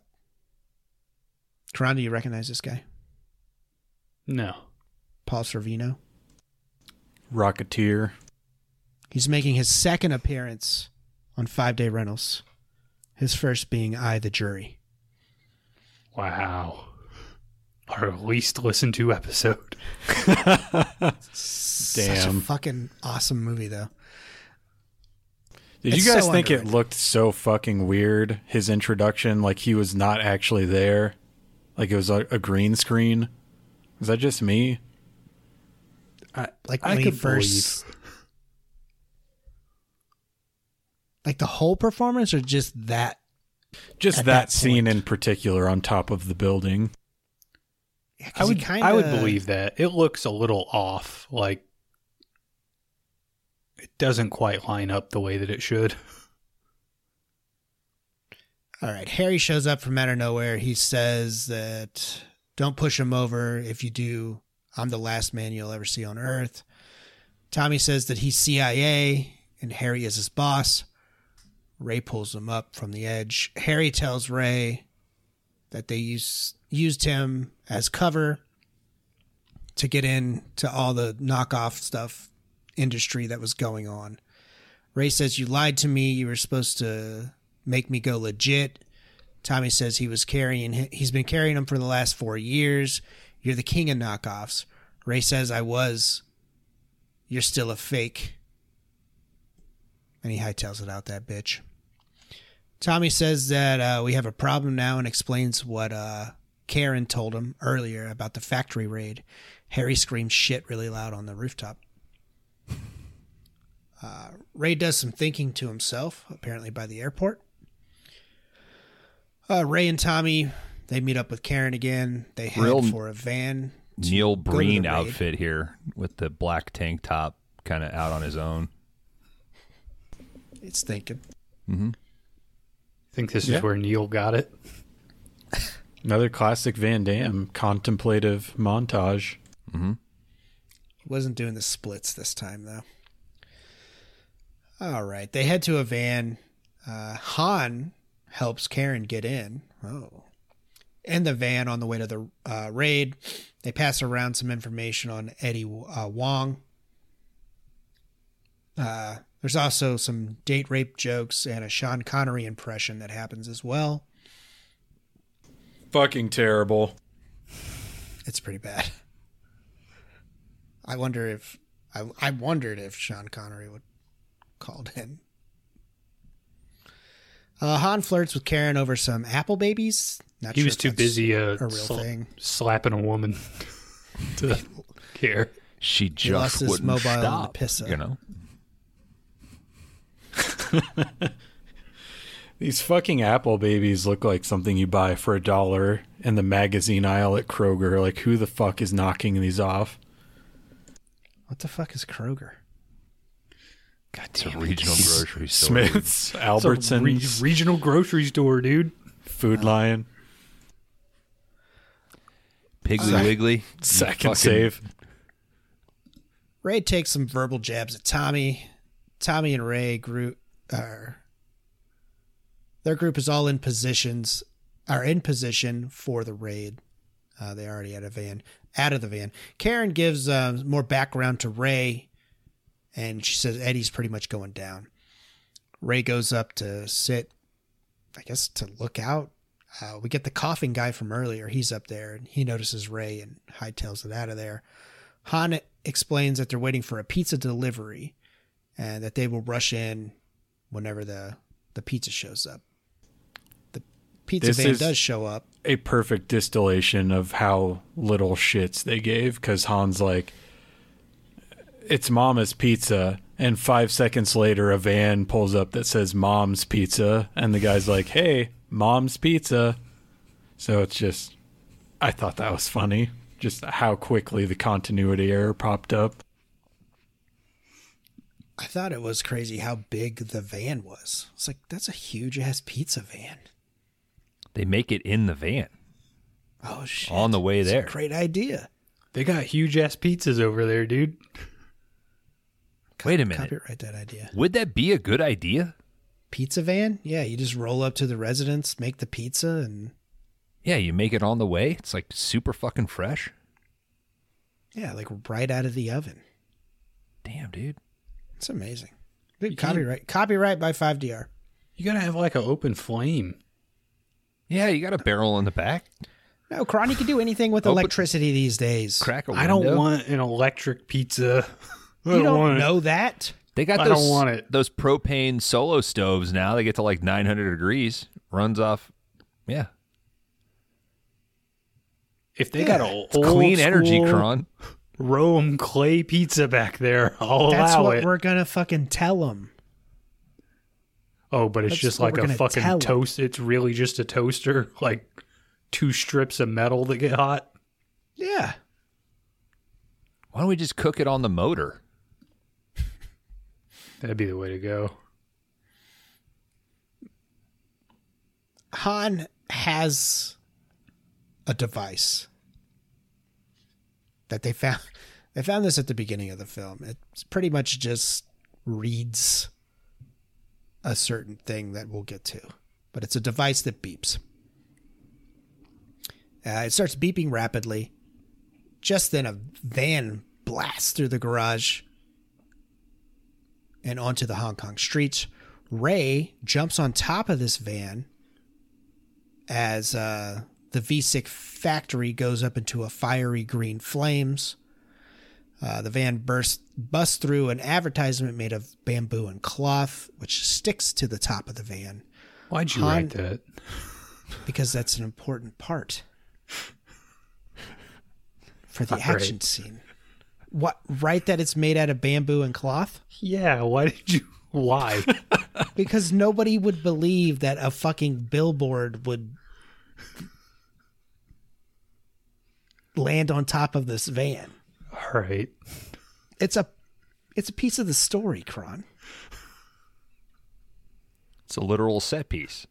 Yeah, he uses it later on, which I'm about to get to. If you'd shut the fuck up, Han jumps onto the side of the speeding van and rolls with it. Uh, Made the out back of the- metal and circuits. you have no respect for my movies ever. I think it's more about your notes, not less the I'm movie. con- confounded by your notes every time we I'm gonna sit down for one of these. It's why your movies are the best. Like the or your episodes are the highest rated. They're the most detailed. The back of the van opens up and Han almost gets there, but three Russian goons who are armed start shooting. The Hong Kong police have joined in on the chase as well. The goons make quick work of this of these police officers while Ray gets uh, his footing on top of the van.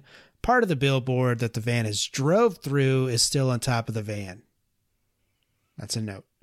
The goons notice that Ray's on top and they start shooting at him. The driver I- slams on the brake to knock Ray off. If I didn't know it was bamboo and cloth, I wouldn't have believed it. Exactly. God, just that's a dickhole. All right, one goon uh, climbs on top of the moving van and opens fire on Ray, but he manages to steer clear of these bullets by jumping into the bamboo and cloth advertisement billboard. Ray jumps down and takes the goon out while Han gets into the van. Ray fights the driver of the van, who is now on top of the van. Ray super kicks this dude into a pipe. Looks pretty cool. Uh, Ray pushes the billboard off of the top of the van. Uh, as it falls, it catches Han, and they both get caught up in it and land on the street. They start to chase the van on foot, but Ray finds the beeping device that Han had before the van incident. He notices it starts beeping rapidly again on an object in the street. Han quickly takes it away from Ray. Uh, we cut to a bomb squad. They contain the object that is beeping. Tommy shows up and says sorry to Ray. Ray says sorry to him. Uh, Ray finds a small little piece of metal in his shoe, and they go see Tommy's boss, Harry. Tommy takes Ray to the CIA hideout in the giant Buddha. Ray asks what's going on. Ray says he will bring Eddie Wong to the CIA if he can get him out of Hong Kong. That's the deal. Ray shows Harry what he found in his shoe. Tommy explains that it was the Green Green Flame project that the Soviets were working on years ago, and now they have must have or have perfected it and finished it. Harry explains that that little piece of metal that Ray found in his shoe is an explosive device, a nano bomb, and they can put those bombs in anything and blow them up whenever they want. Harry tells Tommy to bring Eddie Wong in, and we are going to go take a pee break, gentlemen. Hey guys, Five Day Rentals video store Lothario Kron Howard checking in. You know, being the kind of guy that I am and doing the kinds of things that I do, I often find myself in a lot of strange beds, and the only thing worse than me, or her, or him, or them being left unsatisfied is finding yourself on a set of bed sheets that may as well be made out of burlap. So let me introduce you to a product I've been known to pack for an impromptu overnight Brooks Linens. Brooks Linens feature a thread count so big, her eyes are practically going to pop out of her head when she sees it. And it's not just the comfort, these sheets are waterproof, stain proof, grease and oil proof. And when you roll over after a long night of exploration and light your celebratory cigarette, feel free to leave the ashtray in the rompus room because Brooks Linens microfibers prevent 99.9% of ash and odor buildup. Who could bring such an invention to life? I'm glad you asked. Founders Ricky and Valerie Phelps, who I've personally been involved with during several stays at the Hedonism Resort, realized their bed sheets just weren't up to the vigorous demands of a week long bacchanal. When you're in the bedroom, the last thing you want ripping and tearing is your bed sheets. For a limited time, listeners of the 5 Day Rentals podcast can save 30% at Brooks Linens using code Saloon Doors. That's code Saloon Doors at checkout. So what are you waiting for? Grab some Brooks linens and leave that beach towel you've been using in the closet. See you soon.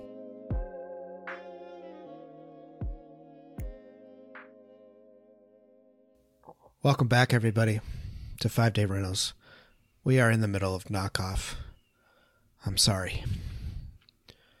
But what I'm not sorry about is that we have a special guest tonight, and it's Chris. Chris, how you doing? How you feeling? Are you you ha- you came back? In the famous words of Joaquin Phoenix, I'm still here. Why don't you give us a little rap? This is best movie and it paid off so well. I unironically agree. It's Chris is here tonight with us. Um, like I said, man, Mount Molehill, Mount Molehill is phenomenal. Love it. It's a must listen to as soon as it drops when I see it on my Spotify feed there.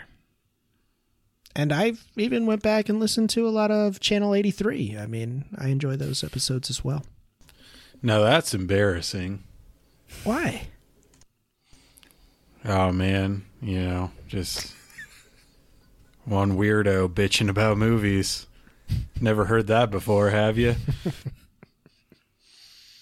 Could be worse. Could be three. At least you knew what you were talking about. You covered some wild, wild shit though on that. on Pinocchio's that there show. Revenge. I think you're maybe. Did Kron? Did you look that up? The other podcast that did Pinocchio's Revenge. Uh, think- I've looked up some stuff that's covered Pinocchio's Revenge. Yeah, that's probably well. Yeah, I'm sure that would be a popular title. I got some feelers out there for puppet related content. I mean, you're almost done with the script for Pinocchio's Revenge. Revenge. Mm-hmm. The Revenge of Pinocchio's Revenge. Is that what the category is called? Uh, it's pretty close to that, to be quite honest.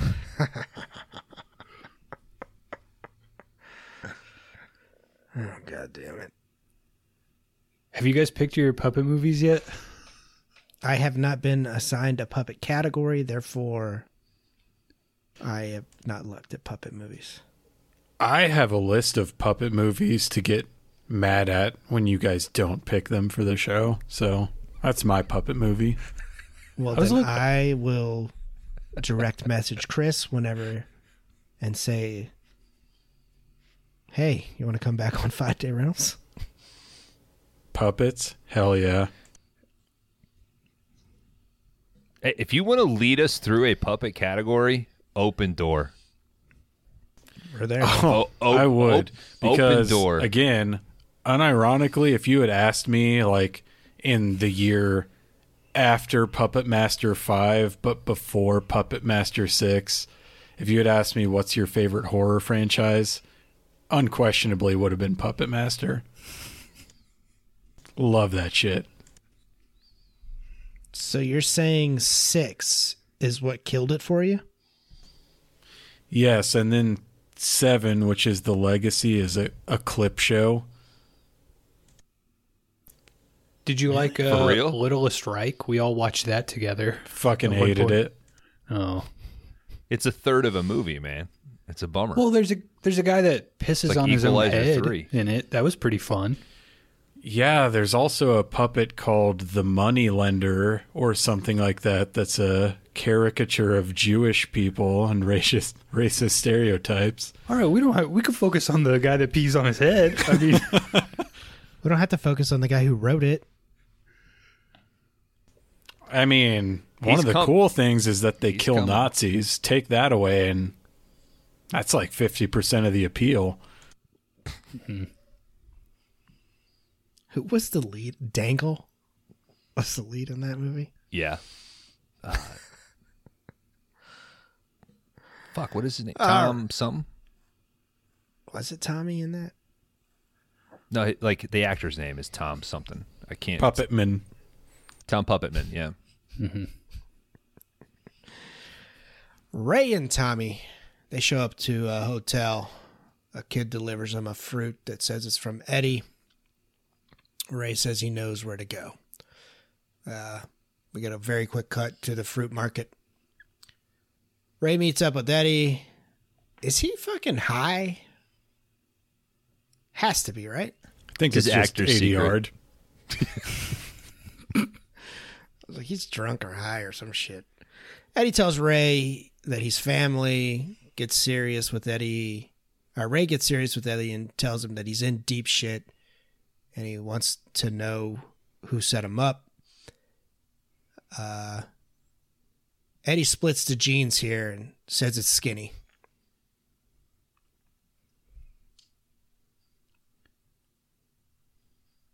No? Okay. I'll move on. Uh, and he brought in the Russians, and that's when everything went wrong. Eddie says he provided the knockoffs, and that was it.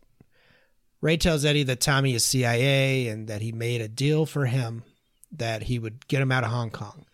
Eddie runs off to show him, them something new that he's going to sell. He opens up the safe. It's one of the nano bombs from earlier. If somebody And it- pointed at Rob Schneider and said he's CIA, would you believe it? No, I didn't believe it in No. this movie. Okay. That's one of my knocks. I'm glad we can agree on something. Uh, this blows up. It blows Eddie right out the window, and then when he hits the other building, he blows up. Get fucking frakered, bitch. Uh, all of Eddie's goons are alerted by this, and they quickly move in to take out Ray and Tommy. A giant fight ensues as goons chase Tommy and Ray through the fruit market here. Uh, they try to hide out, but they hide out right in front of a camera, which I thought was kind of funny. Uh, the goons find them, and the fight is on. Uh, Ray takes out a ton of these dudes, but he's taking some shots. Uh, Ray pushes Tommy away in a fruit cart. He kind of goes down a thing and watches the fight from a security camera. He also takes out one of the guys, which is kind of just like throws him on the ground. Uh, Ray wraps a chain around his hand or arm, and he battles many goons with machetes. Uh, Tommy watches the fight on the video camera monitors. Uh, Ray eventually gets back into backed into some boxes. He trips over um what is it, I guess a moped and takes off. He rolls through a locked gate and They get out of the fruit market. Where, well, he catches up with Tommy first, who's still in the VCR. He's like, "Why are you taking that?" He's like, "Everybody that came through here is going to be on this tape." You've got no idea how valuable these will become. In 20 years, yeah. Give it twenty years. Would you guys have flipped the fuck out if you saw this fight scene in 1998?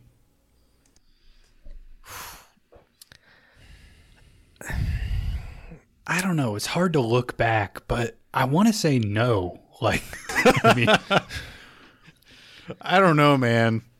And when I was watching this, I was like, this is like the fucking warehouse fight scene in The Protector, but like 1998 version. It's hard to, I I agree, it's hard to look back in a post John Wick world at what action movies were like back then, but I thought it was pretty fucking good. I think it's good, but I don't. And maybe it's just the SD version. It just doesn't look clean to me. Maybe I don't, or maybe it wasn't long enough. It seemed like a lot of circles, like he was swinging a lot of shit around in circles. I'm trying to put myself like I'm trying to remember where I was headspace wise or like what movies I was like watching around this time and I think having grown up on T2, Indiana Jones, Die Hard, like I think around this point I was getting into uh well shit a movie that we're going to talk about in a month. Uh fucking Godzilla like I was trying to I think I was into like sort of big height blockbustery action, you know, Con Air, sort of that sort of stuff. I wasn't watching a lot of foreign film or Hong Kong action or anything like that. I was definitely in a big 90s American mode around this time. And I was living in Guam when this came out. So, and you would think like, well, that proximity, but what we were getting was like the most mainstream shit, but months after it came out. So I do have an appreciation for it now, yes, like as I've gotten older. And I think John Wick has now sort of solidified like uh or even Jackie Chan, who like fuck, you throw out Jackie Chan's name and I'm like, well, maybe he would go over Bruce in terms of a big 3, you know. Um I don't know. I think the cool answer would be like, yes, this would blow, have blown my mind, but I think I was way too lame. That's my short answer. I liked the chain thing, but it didn't seem like they did it very long. I thought he could have used it more, like maybe tripping a dude or something. I don't know. I would have creamed my knockoff jeans. it's a good one. The score, this is also probably the best music in the movie right here, I would say. I think it works. Uh, they break through a window to escape. They agree to meet up at the office later. Ray somehow makes his way on top of a van. I guess these are some of the goons that are from the fruit market that are looking for the guys who killed Eddie. Yeah. Uh, Ray shows up at Skinny's warehouse and says, You better run because they're coming for you. See, I thought when you says- killed a master that the goons are supposed to just like scatter. Or is that vampires I'm thinking of?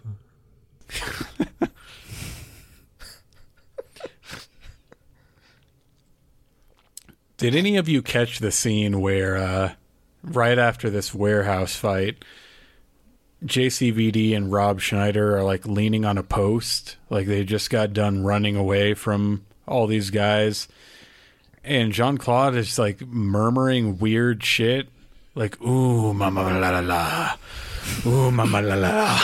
Did, did no one else like catch that? No, Well, he's doing that, and Schneider's like, I got to find a place to Yeah, rest or something.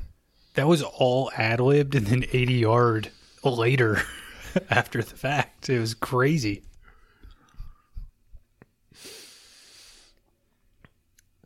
Uh, Skinny says he killed Eddie, in which Ray says the Russians did. All right. He says they're coming for you. He says you. Or Ray says that Skinny asked him why he, he killed Ray, and asked him why he brought the Russians in. Skinny denies all of this, and his goons move in to take out Ray. But Skinny accidentally uses the word executed, and this confirms to Ray that Skinny had something to do with it. Uh, we get some wild ass camera work on the chase here. Again, it's that like f- flutter as they chase each other. Uh, Ray takes those goons out pretty easily. He catches up with Skinny and traps him in his car. Uh, he presses Skinny for information by running the car off of the loading dock and flipping it. Somehow it lands on all four wheels and keeps rolling. Was that Sweet. a fuck up? I Was don't know. that It car- looked fucking cool though. Was that car supposed to land on that like trailer? It's hard to tell. Yeah. Okay. There's one stunt guy that narrowly escapes death. Yeah.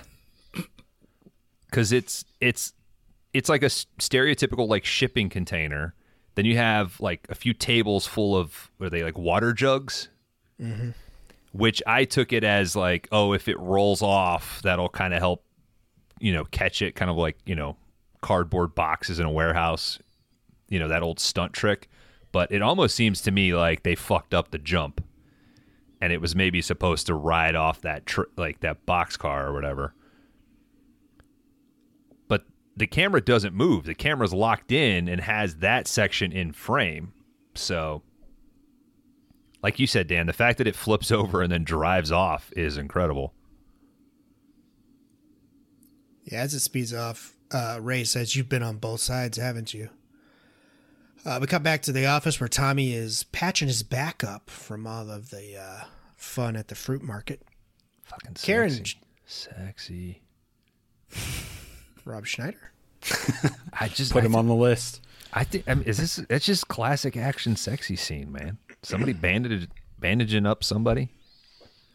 Fucking works on me every time, man. It's intimate.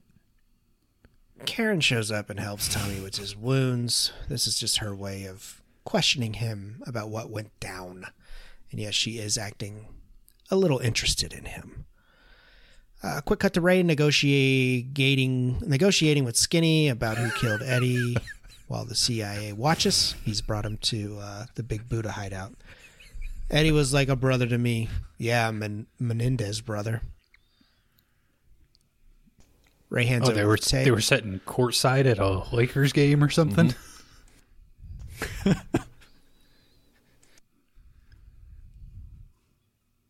Does You get anyone else feel like uh, Skinny had like a Billy Eichner quality to his voice? Name a woman. For one dollar. Are you jealous of Seagal's success? Who's funnier, me or Seth Rogen?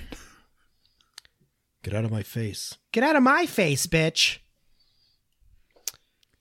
Uh, they watch the tape and they see Karen talking to Skinny on it. Ray heads out to find Tommy, and Harry says he'll talk to Skinny.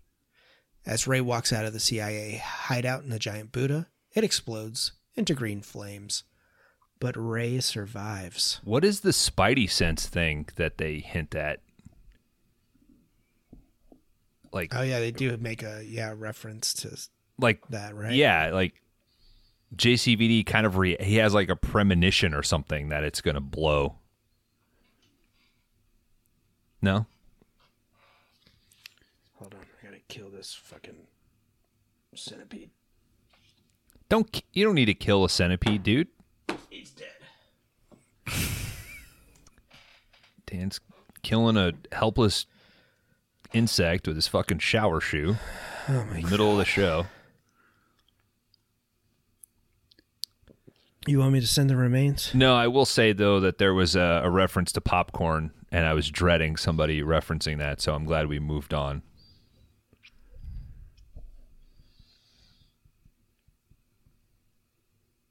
No, Do we have a do we have a popcorn joke? nope. I'm I'm glad. Let's move on. I shouldn't have even brought that up. I was just trying to fill time while Dan killed a fucking common household bug. This So is my God given American right. Don't Good tread on me. Yeah, fuck yeah. Don't tread on me times a hundred. I hope it ends up like the end of a creep show with all those roaches. Hope you have a house full of centipedes. Human centipedes. Mm-hmm. I call front. The straightest position. Yeah, but I, I, I Middle think, is secretly the best, dude. I think in that bit though, I was I wasn't saying you were going to be in a human centipede. You immediately you fucking volunteered to be part of a human centipede. I was saying that your house is going to be full of a bunch of other human centipedes. It's like Listen, middle. You get every experience, dude. You get all of it. You got no Any- agency, zero agency though. I, Yeah. Anytime a centipede is brought up in a conversation, you automatically say, I call first. If, it if you're Tiny Lister. if it goes to that.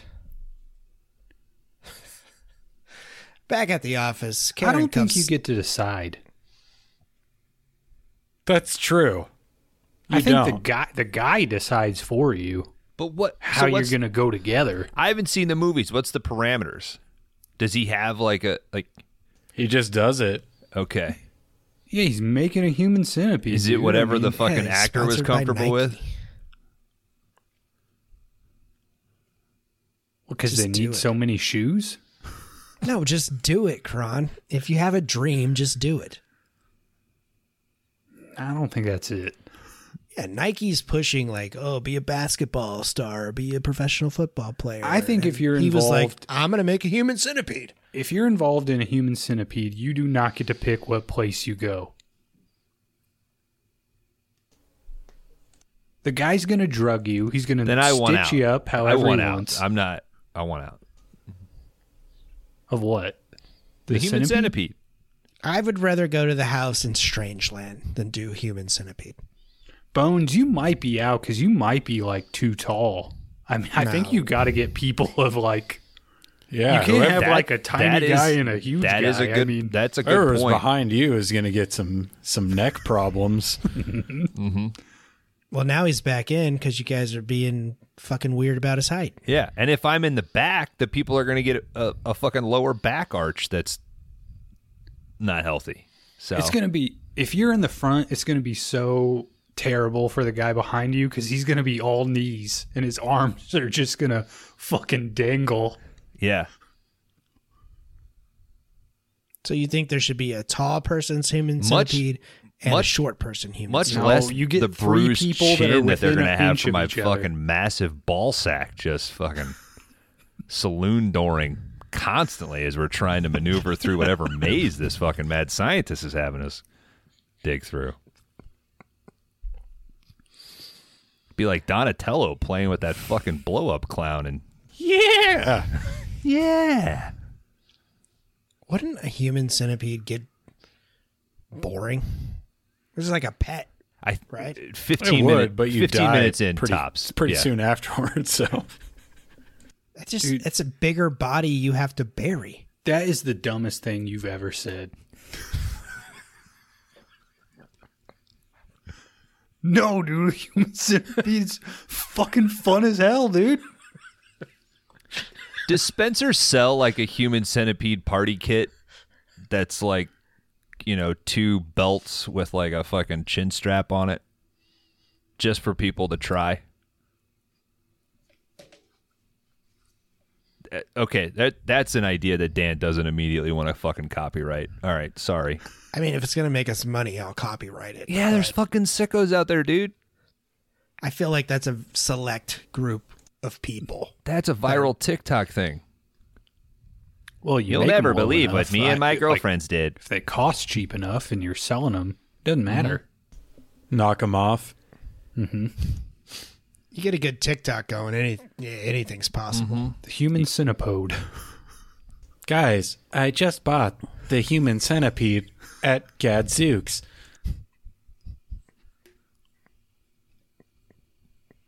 Did you know that Spencer's sells this one of a kind human centipede kit? It's me, Billy Hughes.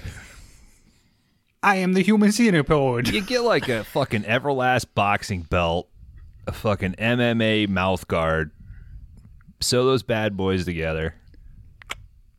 Done. How are you supposed to eat shit with a g- mouth guard in? Oh, you're going that far. Thank I was you, just trying to- Chris. Thank you. I, I was just trying to lock him into the position. You're talking about. Okay, okay, You got to be scientifically correct, man. okay. I- If you're in the board meeting, that's question number one, dude. I'm just asking questions. If this is Shark All right, Tank, Tucker. you're out. Like you don't have your plan. Okay, so we got to get what uh, uh, is it? Is it an underwear with a hole in it, and then like a headband that's so? No You're doing a human centipede. You don't need underwear. You're you're rolling into human centipede party in undies. Okay, all right. So you're saying this kegger just turns into full blown real gorilla glue, mouth on hole. Okay, I'm out. Glue I'm do out. sew? I'm Well, it's just for fun, though. I mean, it's not. Should there be a whole Shark Tank episode that's just people pitching their human centipede products? Mm-hmm. Yeah, you call it Shark Tank. Cuban. So I'm smart. out. I'm out. Not investing. I've single handedly funded every one of these. Hi, what's your name? Yeah, my name's Dave. All right, what do you got for us? Um, First of all, I'm a cancer survivor. Uh, don't just get to the fucking get to the product. All right, there's fucking thirty Two guys behind you that all had cancer. All right, all right, all right, all right. Okay. Uh, This isn't you America's guys Got Talent. You guys ever seen Human Centipede? Ah, we're out. Get out. Give you twenty dollars for seventy five percent. Gross. Here's my card. I'll talk to you after the. I want Deal. fifteen percent on the back end. It's a deal.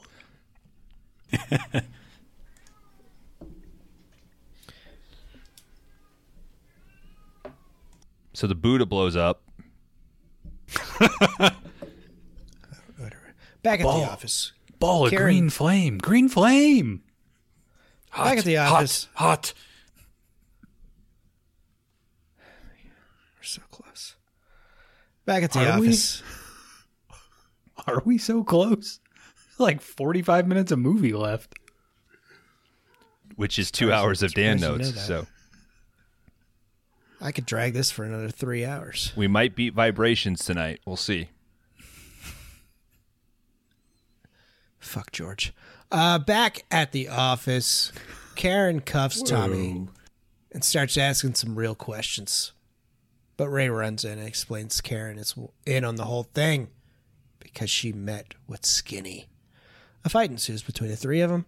Karen puts up a pretty good fight and drops Nanobomb's device, the beeper, as the fight continues. This movie was scary as hell. I kept thinking my pacemaker was going off.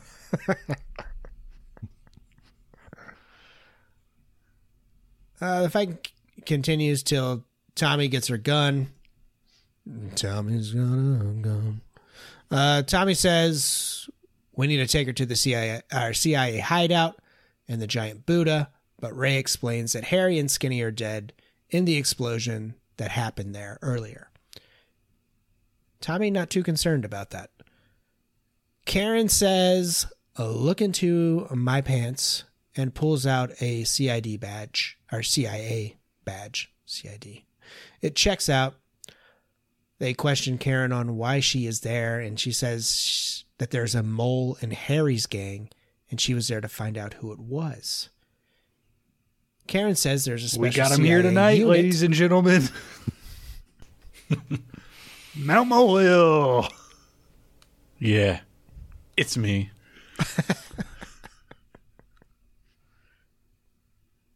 Thank you, Chris, for enduring the Five Day Rentals podcast.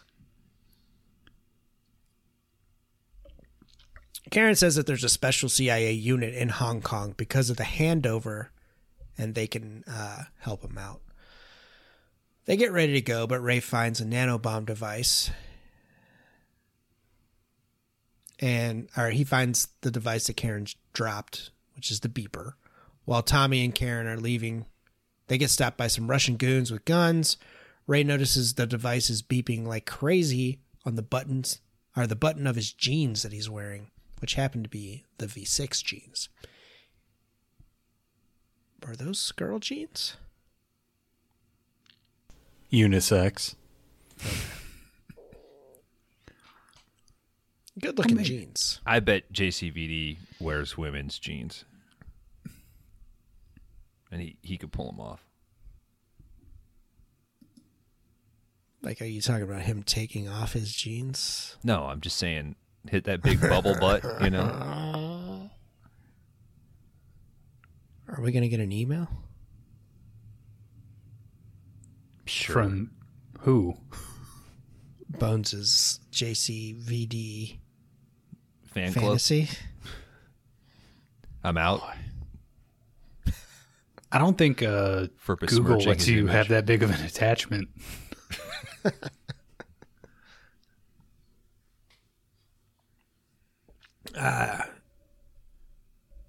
Ray he quickly changes and checks the shipment that they called back from earlier. He gets the address to where it's shipping out of, which is a dock,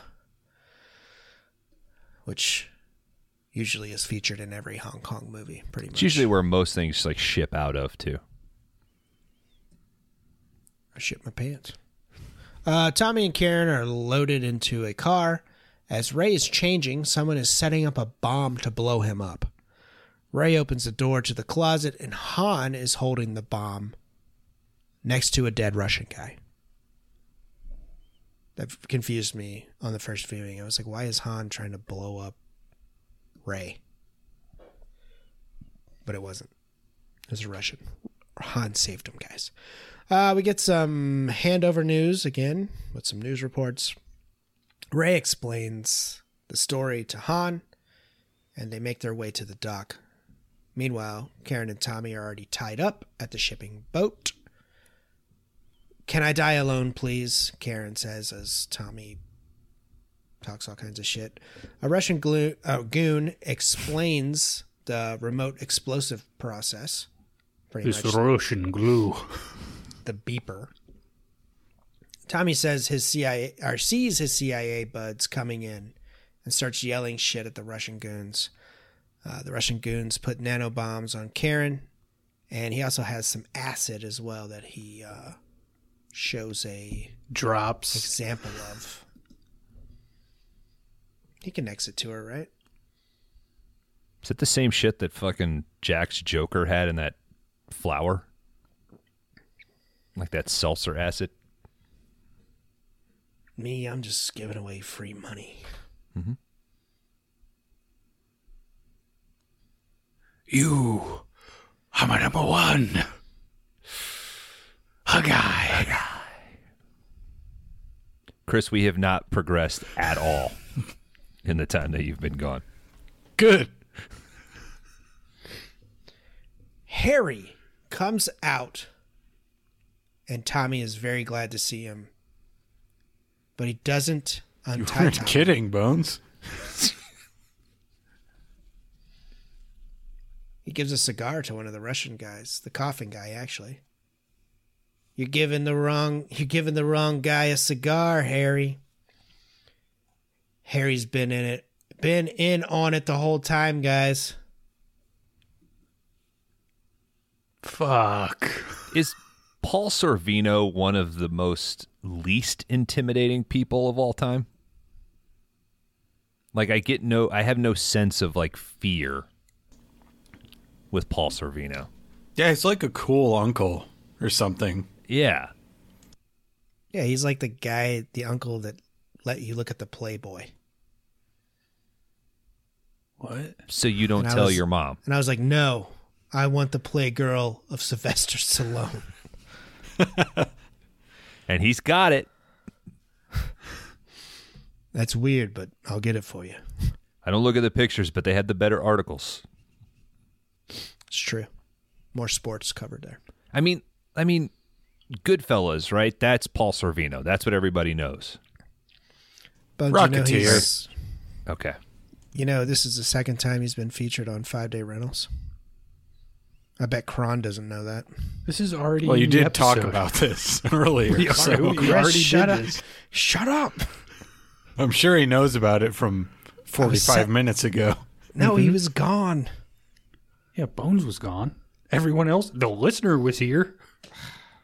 We were gonna get him, dudes. Nobody's Ruined nobody's still here. They're gone. Mm-hmm. They left. They got their fi- they came at the human centipede thing and shut the episode off before their wife came back into the room. Um, Their What- refractory period. yeah, what did I miss? Did you you mentioned the Paul Sorvino movie Yeah, that we've already talked about? I and I was giving Kron a chance. I, the to, like- jury. That's correct, Chris. I was giving God Kron the damn. chance to look like he knew what he was talking about for once, and he Uh, fucking I- totally blew it. Hey, He's there's an eye al- of the jury. There's only one thing from Eye of the Jury that I remember. Velda. Oh, sweet Velda. Oh. Uh, oh. Ah, okay. Harry was in on it the whole time. What? Uh, Ray makes his way to the boat using Han and a shipping hook, which is kind of cool. Karen goes off about Harry being a rat. Harry explains he's making a ton of money off these nano bombs, or he's going to at least. Uh, Ray finally gets on the boat doing some zipline shit. He says Um, entrepreneur shit the way that someone pronounces it if they've never seen that word before. entrepreneur shit, baby cakes. Oh, to Karen. Yeah. Yeah. Was it to match an ADR? Do you think? Like maybe he had to In order- stretch if it out that's or the something. Case, he still pronounced it wrong. yeah, in that's the fair, first but place. yeah. There's also a uh, reference here to Goodbye Yellow Brick Road, which I hope you don't me. mind. It's been behind me. I hope you don't mind. It's been behind me this whole time, guys, and nobody's noticed. Your fucking head's been in front of it. No, it's not. It's right there. It's right over my Now, shoulder. Just a candle in the wind. What else, Kron? Step into Christmas. I'm a rocket man.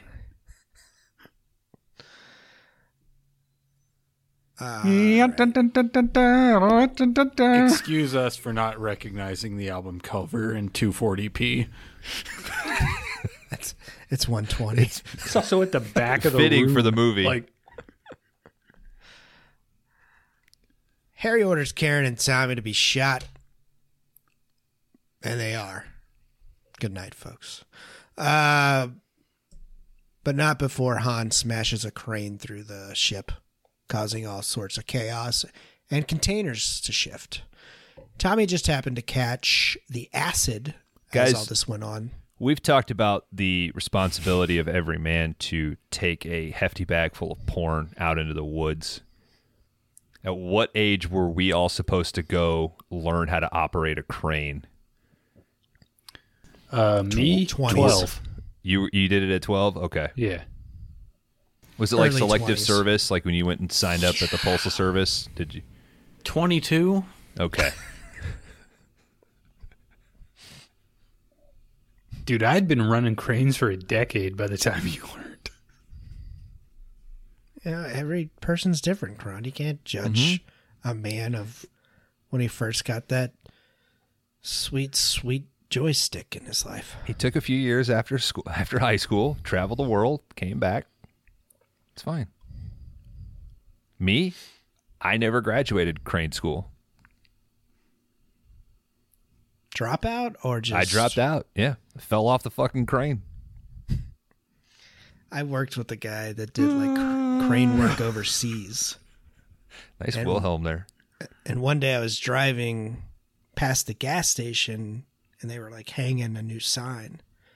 And I was like, oh man, that dude would be freaking out if he's seen that crane over there because he could like name all the fucking cranes. Was the sign made of fabric and bamboo? no? It was a regular American sign. Um, so I roll through the light and turn, and he's standing out there talking to the guys, and I was like, "What? You're supposed to be working." Yeah, he's sitting there talking to him, and I was like, "Of course he is." Sounds like a uh, real man of genius commercial or something. that story you just told. I couldn't knock him. I'm like, yeah, he loves cranes. Whatever. Let him have his few moments of joy here. All right, Tommy manages to catch this acid, and Karen kicks it. Tommy throws it with his teeth, and Karen kicks it and it hits Harry's arm.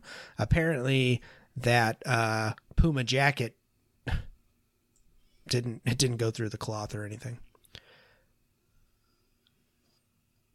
back in what the fuck is this? Ray starts taking out some goons.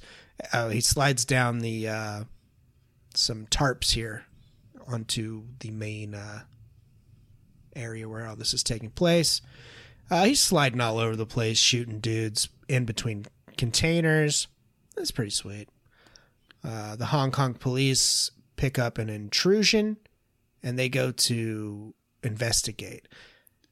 Why does that big ship have giant tires on it? It's the when they bump onto the dock. Okay, but Akron, what age were you when you first learned how to sail? all right, it's like the one vehicle you don't need big tires on. What? It's a fucking boat.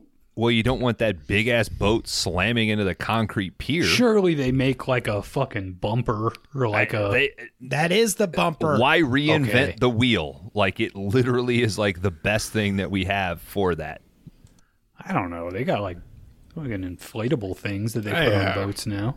I don't know. Three tires are going to mitigate the inertia of a fucking boat slamming into a concrete pier. I mean, they're I probably they're doing full reverse, right? They're slowing down. It's just to ease. The guys are taking coal out of the engine bay. They're not coming Down into the dock at fucking 120 miles an hour. You just shut off the air supply Kron. That's what reduces the fire, thus reducing the amount of steam. Thus, anyway. Um, also, all you got to do is like reverse the gear, and you fucking put it in reverse real quick. Guys, I just rode a reverse. I just rode a ferry a few weeks ago across uh, Lake Michigan, and uh, let me tell you, they're still using the fucking tires, so uh, they work. It was a very smooth entrance into that pier. Yeah, mm-hmm. didn't feel it at all. Big Tonka tires, tires. I'm tired. I'm tired, guys. Let's move the fuck on. Let's not. Let's Dan, in this movie. I've ended this movie twice, and you guys Let's really stuck around, marinate in these this tire section of the movie. which I haven't even got to yet. I answered it. we're there, Dan. No, we're not. Go from here. Skip ahead 10 sentences. There are two officers that talk with Ray and Tommy at the beginning of the movie. They call Going in. back to the beginning. No, these are the Hong Kong cops that the fucking ship is causing an intrusion into their brand new sea that they've taken over for the fucking. That at least that's what I think it is. It's a new sea. Not a new sea, but they've crazy, taken over it man. with the transition here, Hong Kong to Chinese now. Yes. and this boat is going into that. That's it. I don't know unless somebody else can tell me what the fuck was going on. I think on. China has a strict no leaving policy, and that's that's what it boils down to.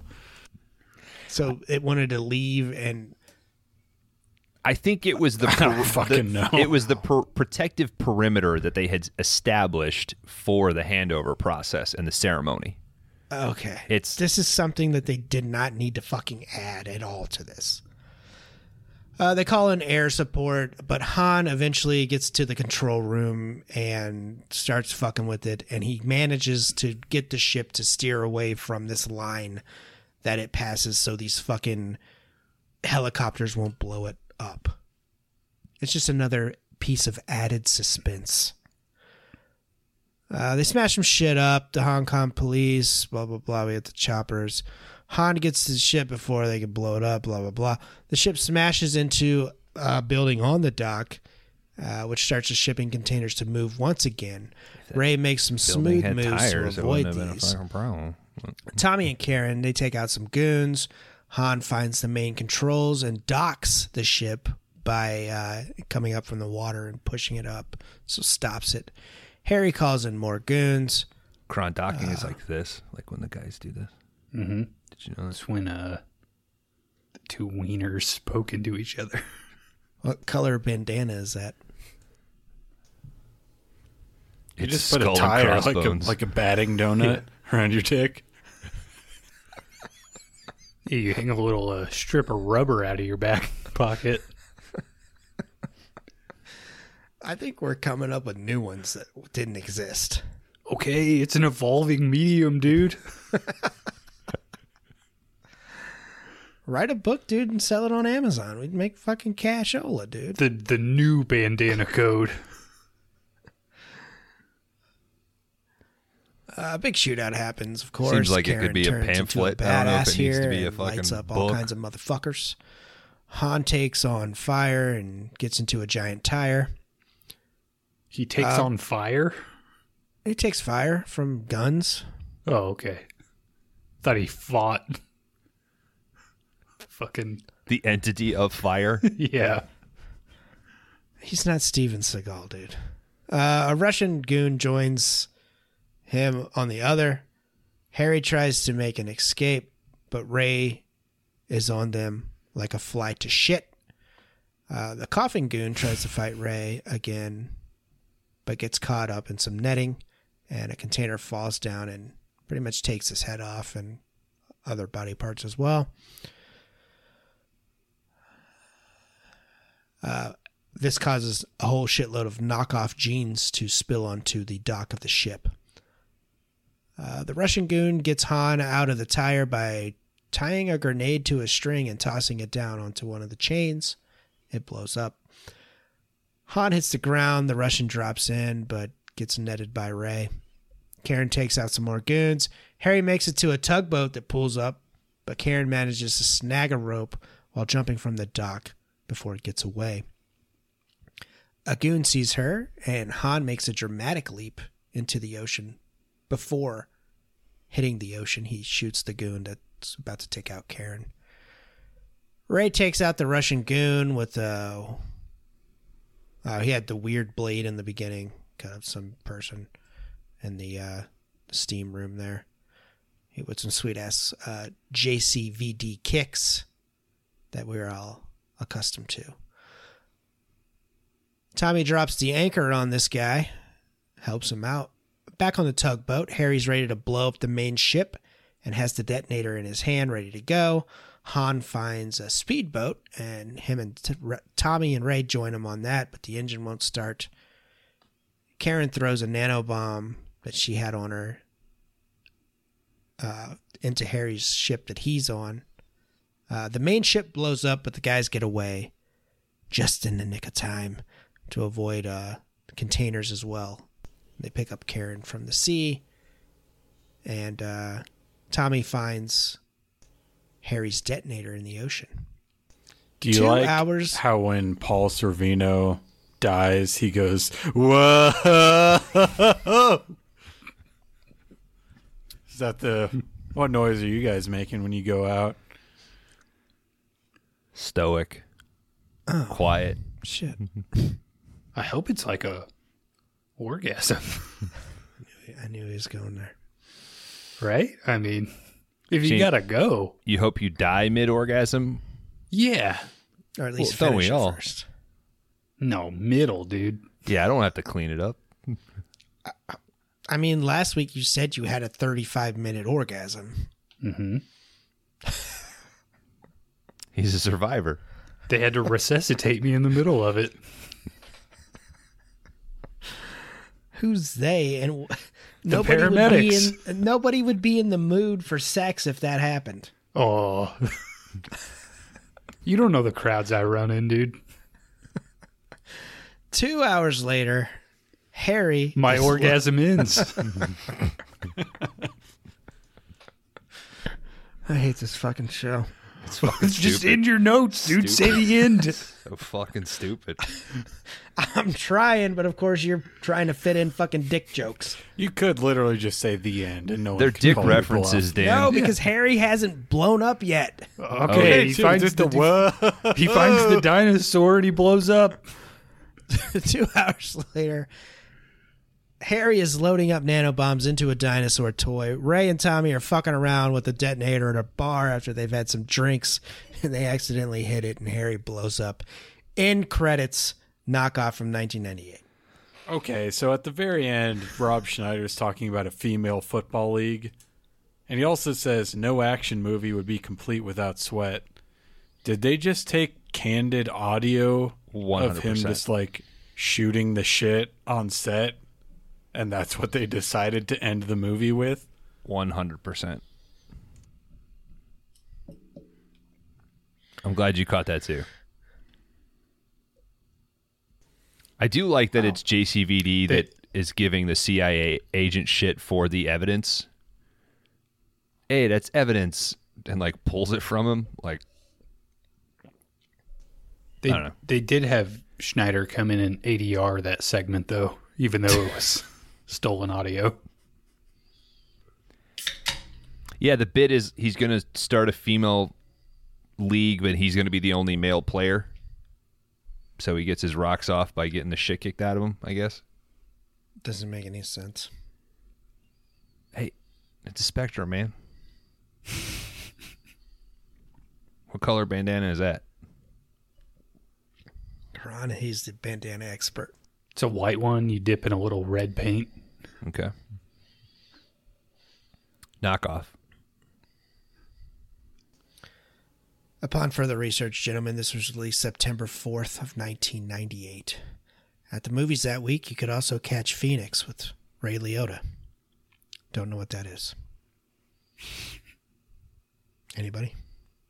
Never heard of it. You mean It also has a bald one in it as well. at time of this record, where we just passed the 25th anniversary? Actually, that's crazy.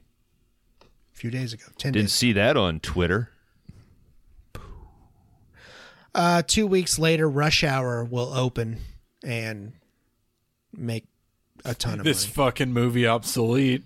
Yeah. Yeah, exactly. Thirty million dollars was the estimated budget of this. You see it all up there on the screen. So you Can't see anything. Uh, box office of ten point three million worldwide.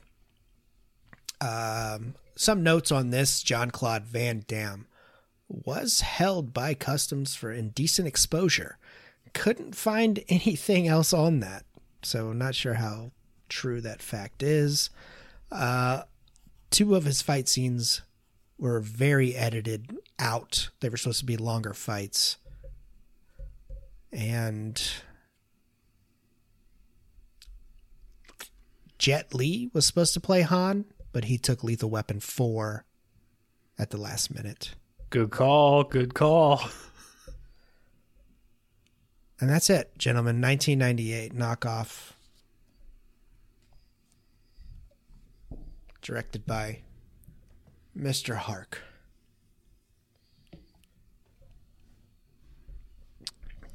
Final thoughts.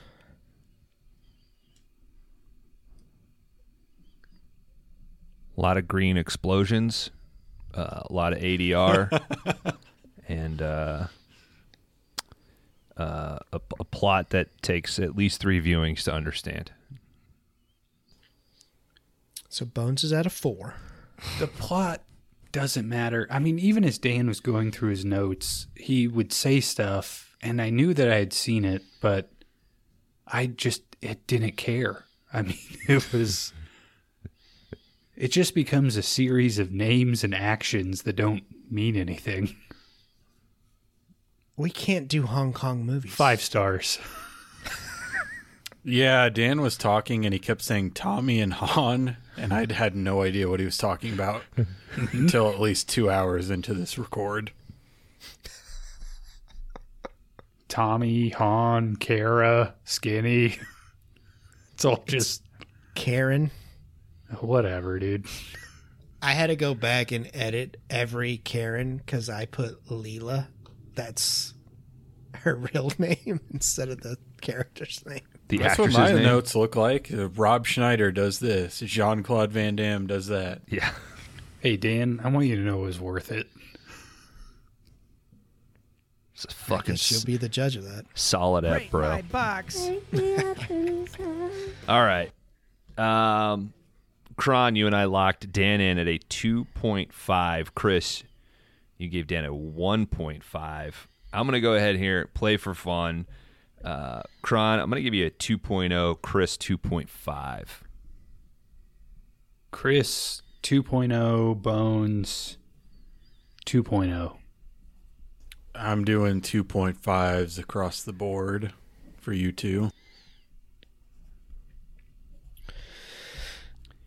Bones is a 3.0. Kron is a 1.5. Chris is a 2.5.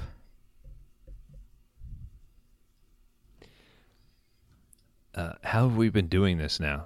Have we been revealing the the main guy or doing everybody else first? I think know, main, we've main, main guy goes up. Main guy goes last. Okay, then I'll go ahead and go first, uh, guys. I'm a 2.5 on this. I I had a sort of a spectrum of I wasn't sure between 2.0 and 3.0 after the first watch. I wanted to give it its proper credit on the second one. Like I said, I just wanted to focus in on the dialogue and see if I could lock in the plot.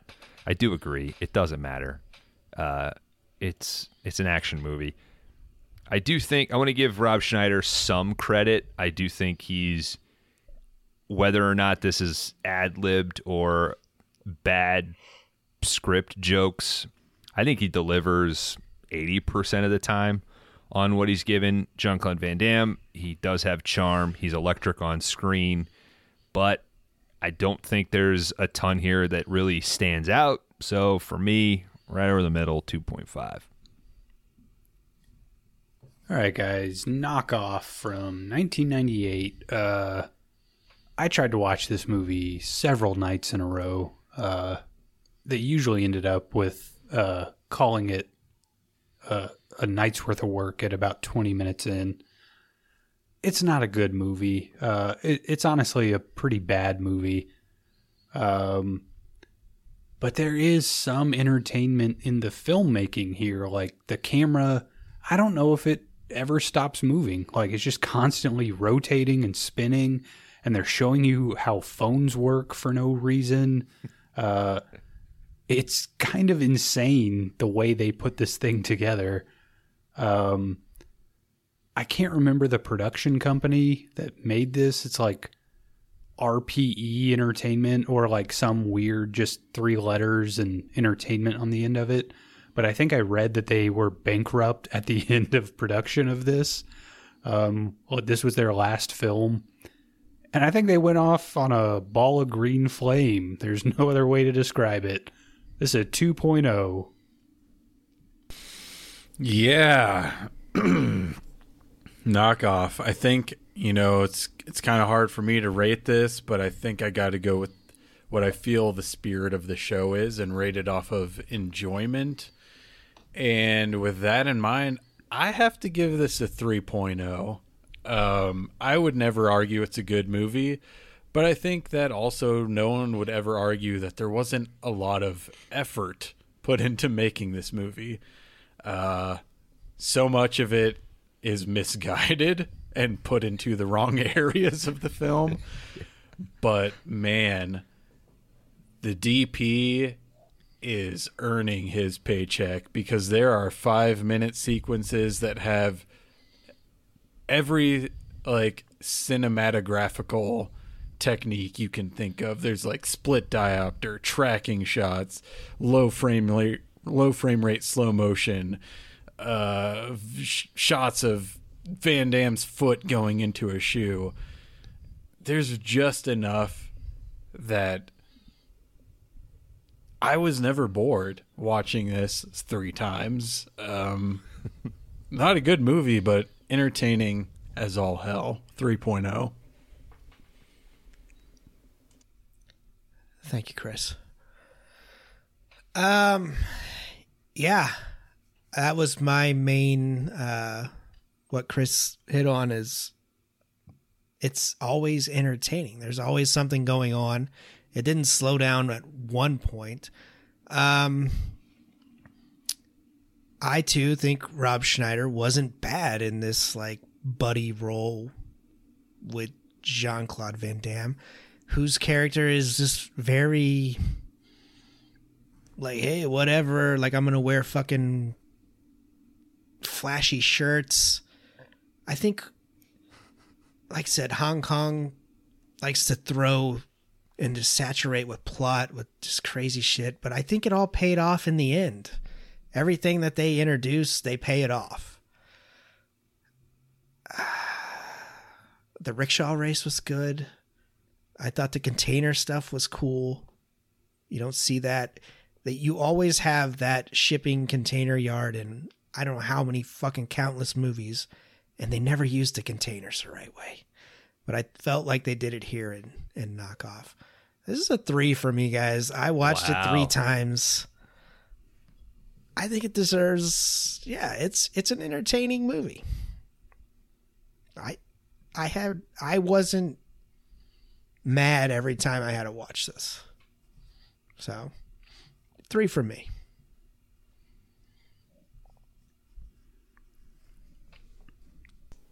And yes, I agree with Bones. It makes a hell of a lot more sense on the second viewing than when you first watch it.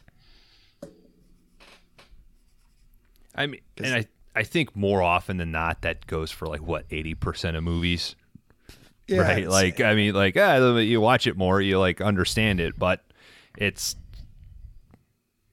what I should be a simple plot for as as a foundation for an action movie. It doesn't need to be that complicated, you know, and that oftentimes takes me out of it because I'm asking myself, why is he here when I just should be watching him kick ass? So, whatever. and I did like 20 minutes. I did like up to the rickshaw race, and I was like, "Oh, this, this has to be on five day rentals." And then I actually sat down and watched the rest, and I was like, "Oh, maybe I made a mistake here." And I was like, "Well, I'll give it another chance." And I was like, "All right, this, this is a good movie." All right, guys. Full contact would end up with an average score It's from the. not the movie. Whoa. oh shit! Knockoff would end up with an average score from the four of us of two point six three. This would end up at number seventy five on the big list. it would be right below contact, full contact at number seventy four, and it would be right above Crimes of the Future, another movie referenced on this very podcast episode. Wow. I just got to say, Dan, I'm glad you gave it a three, but the fact that you rated this higher than TMNT 2 is fucking insane. Thank you, Chris. You can take an exit now, Kron, guys. sorry, Kron, you and I both got a uh, 0.5. Rate my Letterboxd. Point five from a two M's.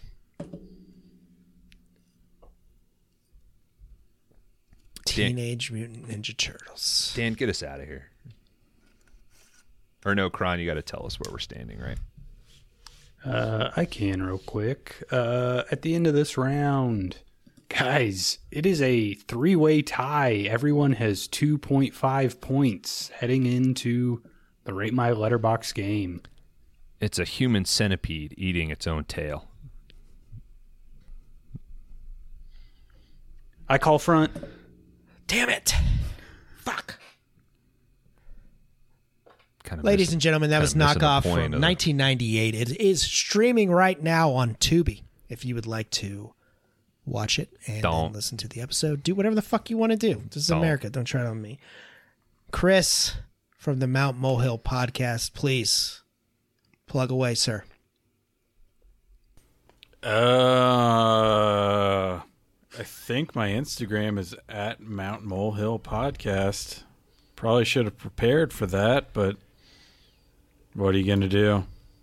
This forces Dan to link it in the show notes. Yeah, that's correct. It is at Mount Molehill Podcast, and that's the only social media I'm on at this point. Good for you. Link Insta. So I like I like Instagram now because there's this little clip of these two uh, fucking rednecks with God monster damn it, dude. tattoos. Go ahead, tell them.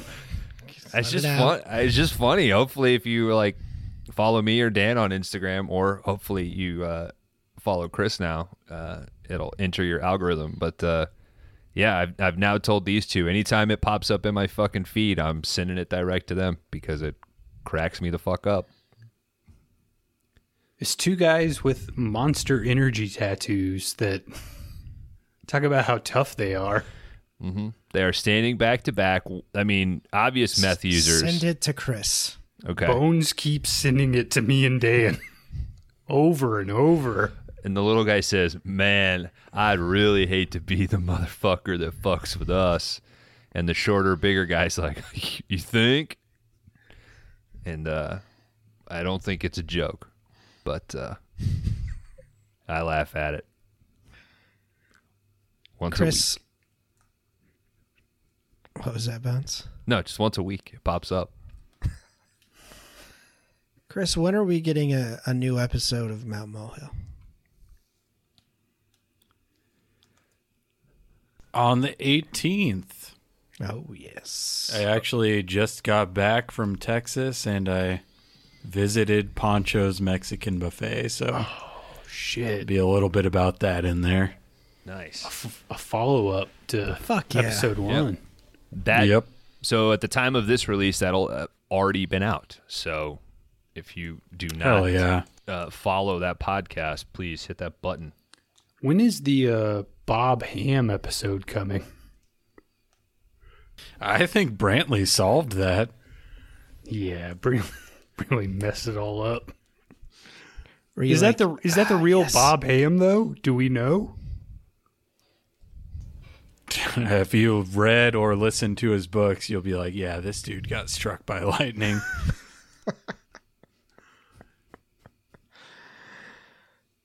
Folks, as always, if you are on Spotify or Apple, rate and review the show. It helps us get the show out to more people for our world domination goal. Follow us on Instagram, Five Day Rentals. Follow Bones on Instagram. Follow me on Instagram. Follow Kron on Instagram. Follow Chris on Instagram, Mount Molehill. Um, stick around for the after shower show, please. We'll have some stuff there. Exciting announcement. other than exciting. what was that? It's an exciting announcement coming up. We got it. We got some uh got some stuff coming, baby. But uh from the bottom of my heart, Chris, thank you for joining us tonight. Loved having you. Hopefully you come back. Thank you for having me. I would love to come back and talk puppets. Oh, hell yeah, dude. You dig your own grave and bury your own puppet here on Five Day Rentals. Uh, but as for me, the evening is young, and I must. Are you sundowning, dude? Like what the f- like what the fuck? like it's Benny, Benny and the Jets. crash and burn. Uh, bamboo and cloth.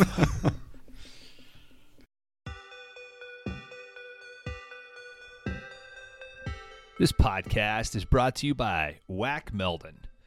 I know what you're thinking. Don't you mean Mack Weldon Bones? Uh, does Mack Weldon design underwear specifically made for werewolves?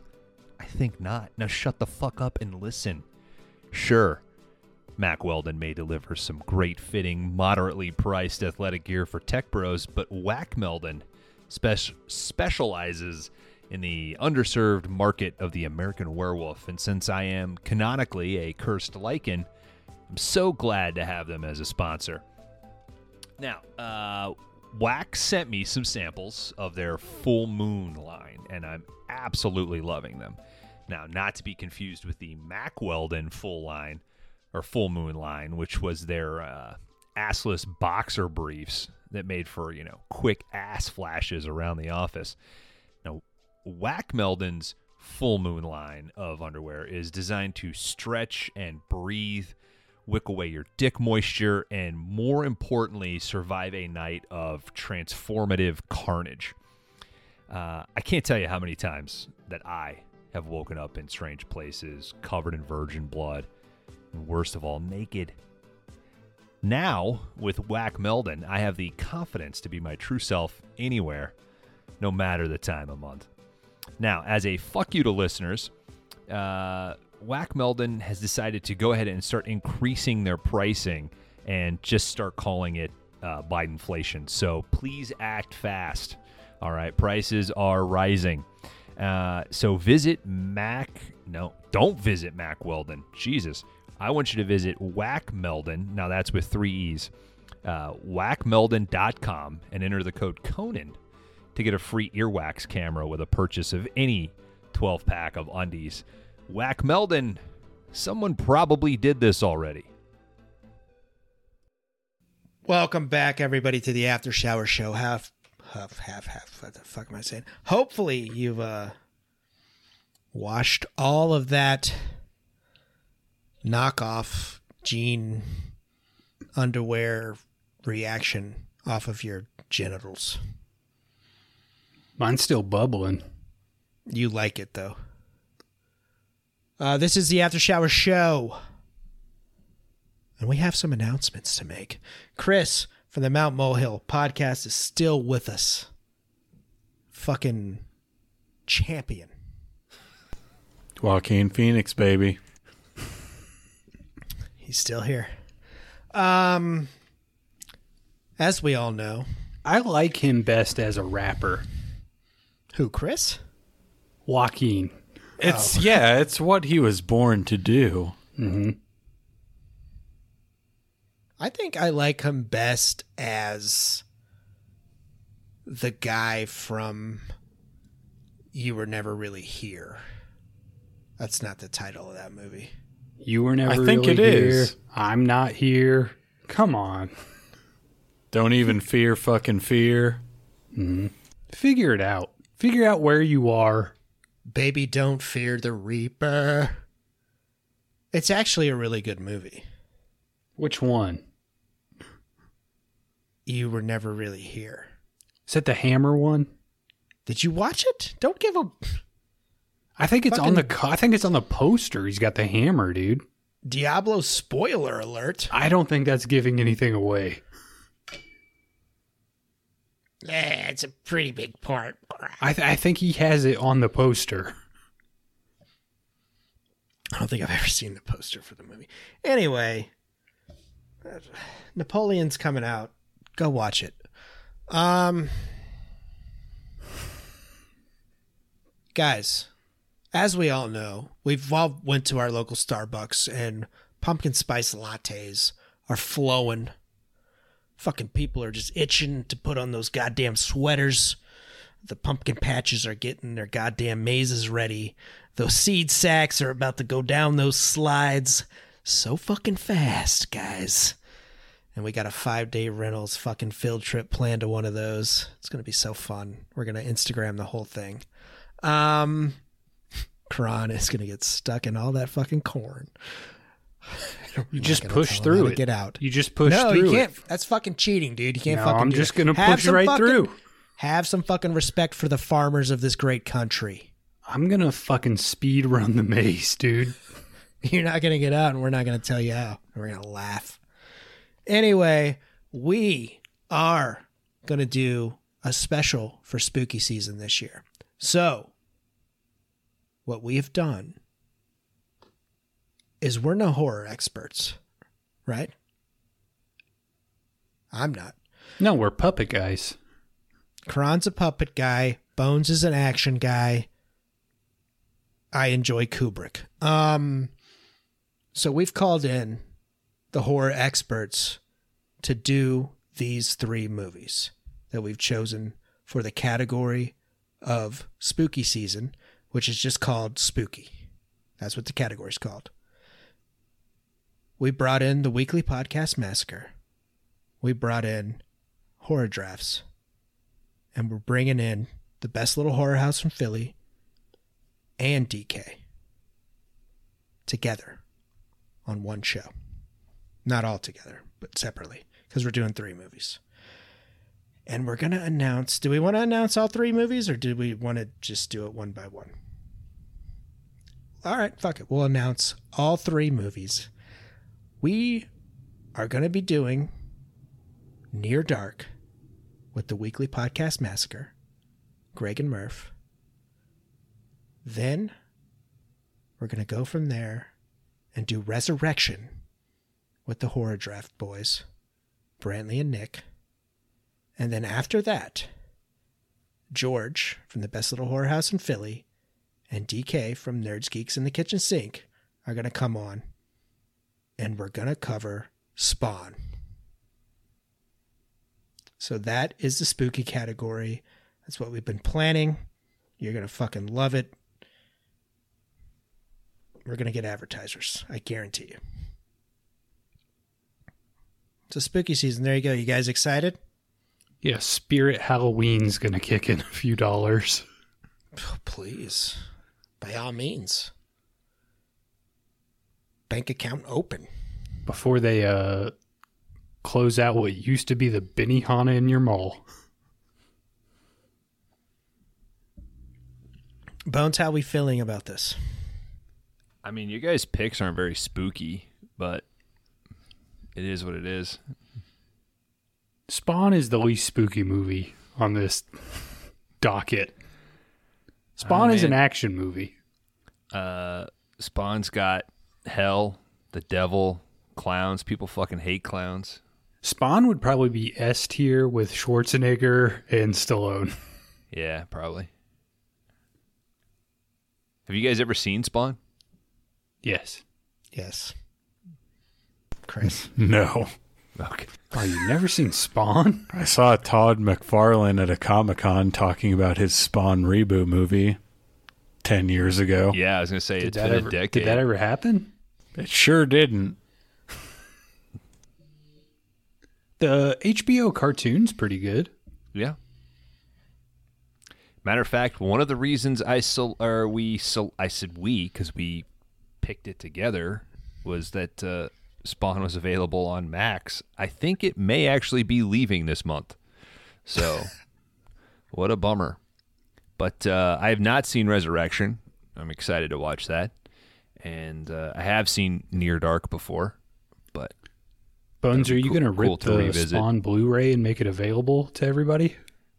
I don't have that. That involves me breaking my one code. Tonight you're gonna break your one rule. I don't know. I I may provide a a, a fucking 4K rip for you guys, Oh shit. Chris. I'll make, do it. I'll make sure I don't give get- a shit.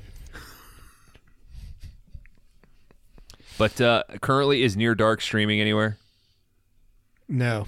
Okay, so uh, there we go. Typical Dan fashion. Uh, Picking gotta- good movies. Yeah, typical Dan.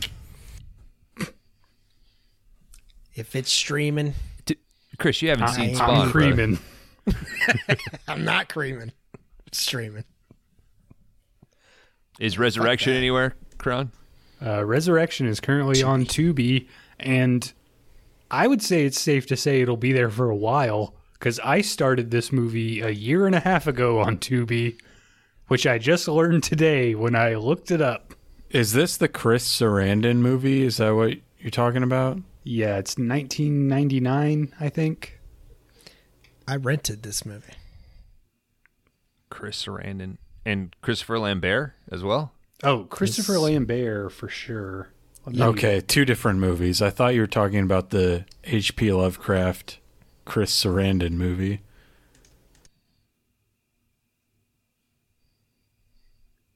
So yeah, so we're bringing in. We got a a, a duo uh, for each episode. So uh, the burden that Chris felt for the last three hours will at least be halved between them. Um, all returning uh, guests minus uh, a Murph. We we finally got Murph to crack. He's coming on, and uh, Greg will be in a main feed finally. So I I am looking forward to it. I think the bummer is I feel like a lot of things are doing the spooky season route currently. Uh, we planned this a long time ago, but I do feel a little attacked because it would have been my turn for a category, and I think Dan kind of, you know, is trying to prolong what I think is going to be the greatest category on the show ever. That's gonna be terrible. We're going to learn something, guys. I gotta pick an animal fucking sports movie. Yeah, Pu- but puppets again? Yeah. But just to Hell reiterate, uh, by the time you're hearing this, next week, it is the finale of our first box set, Thunder in Paradise. We hate to see it go, but we love to watch it float away, I guess. Uh, we have another box set selected. We will announce that next week. Okay.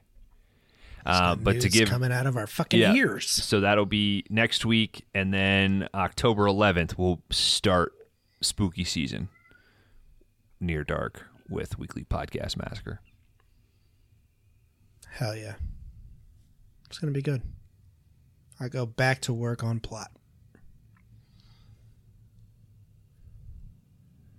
Wow, Yeah. I can't. You I get can't. a week off for Thunder. Can't wait to hear what kind of fabrics are like throughout those Texas bars. Felt pool table. Is it Texas? Is that where Near Dark is set? We'll South- find out. Oklahoma. Oklahoma. Cl- God, I couldn't have been closer. But yeah, you oh, were Oh, so Louisiana and New Mexico and and Mexico are equally close, I guess. Yeah, but they're not sitting Arkansas. on the face of Texas like Oklahoma is, pulling a fucking Nick Nolte right on it, you know. All right, I think we've set the record, guys. It's going to be pretty damn close. Yes. Crash and burn. Crash and burn. Crash and burn. Knock off.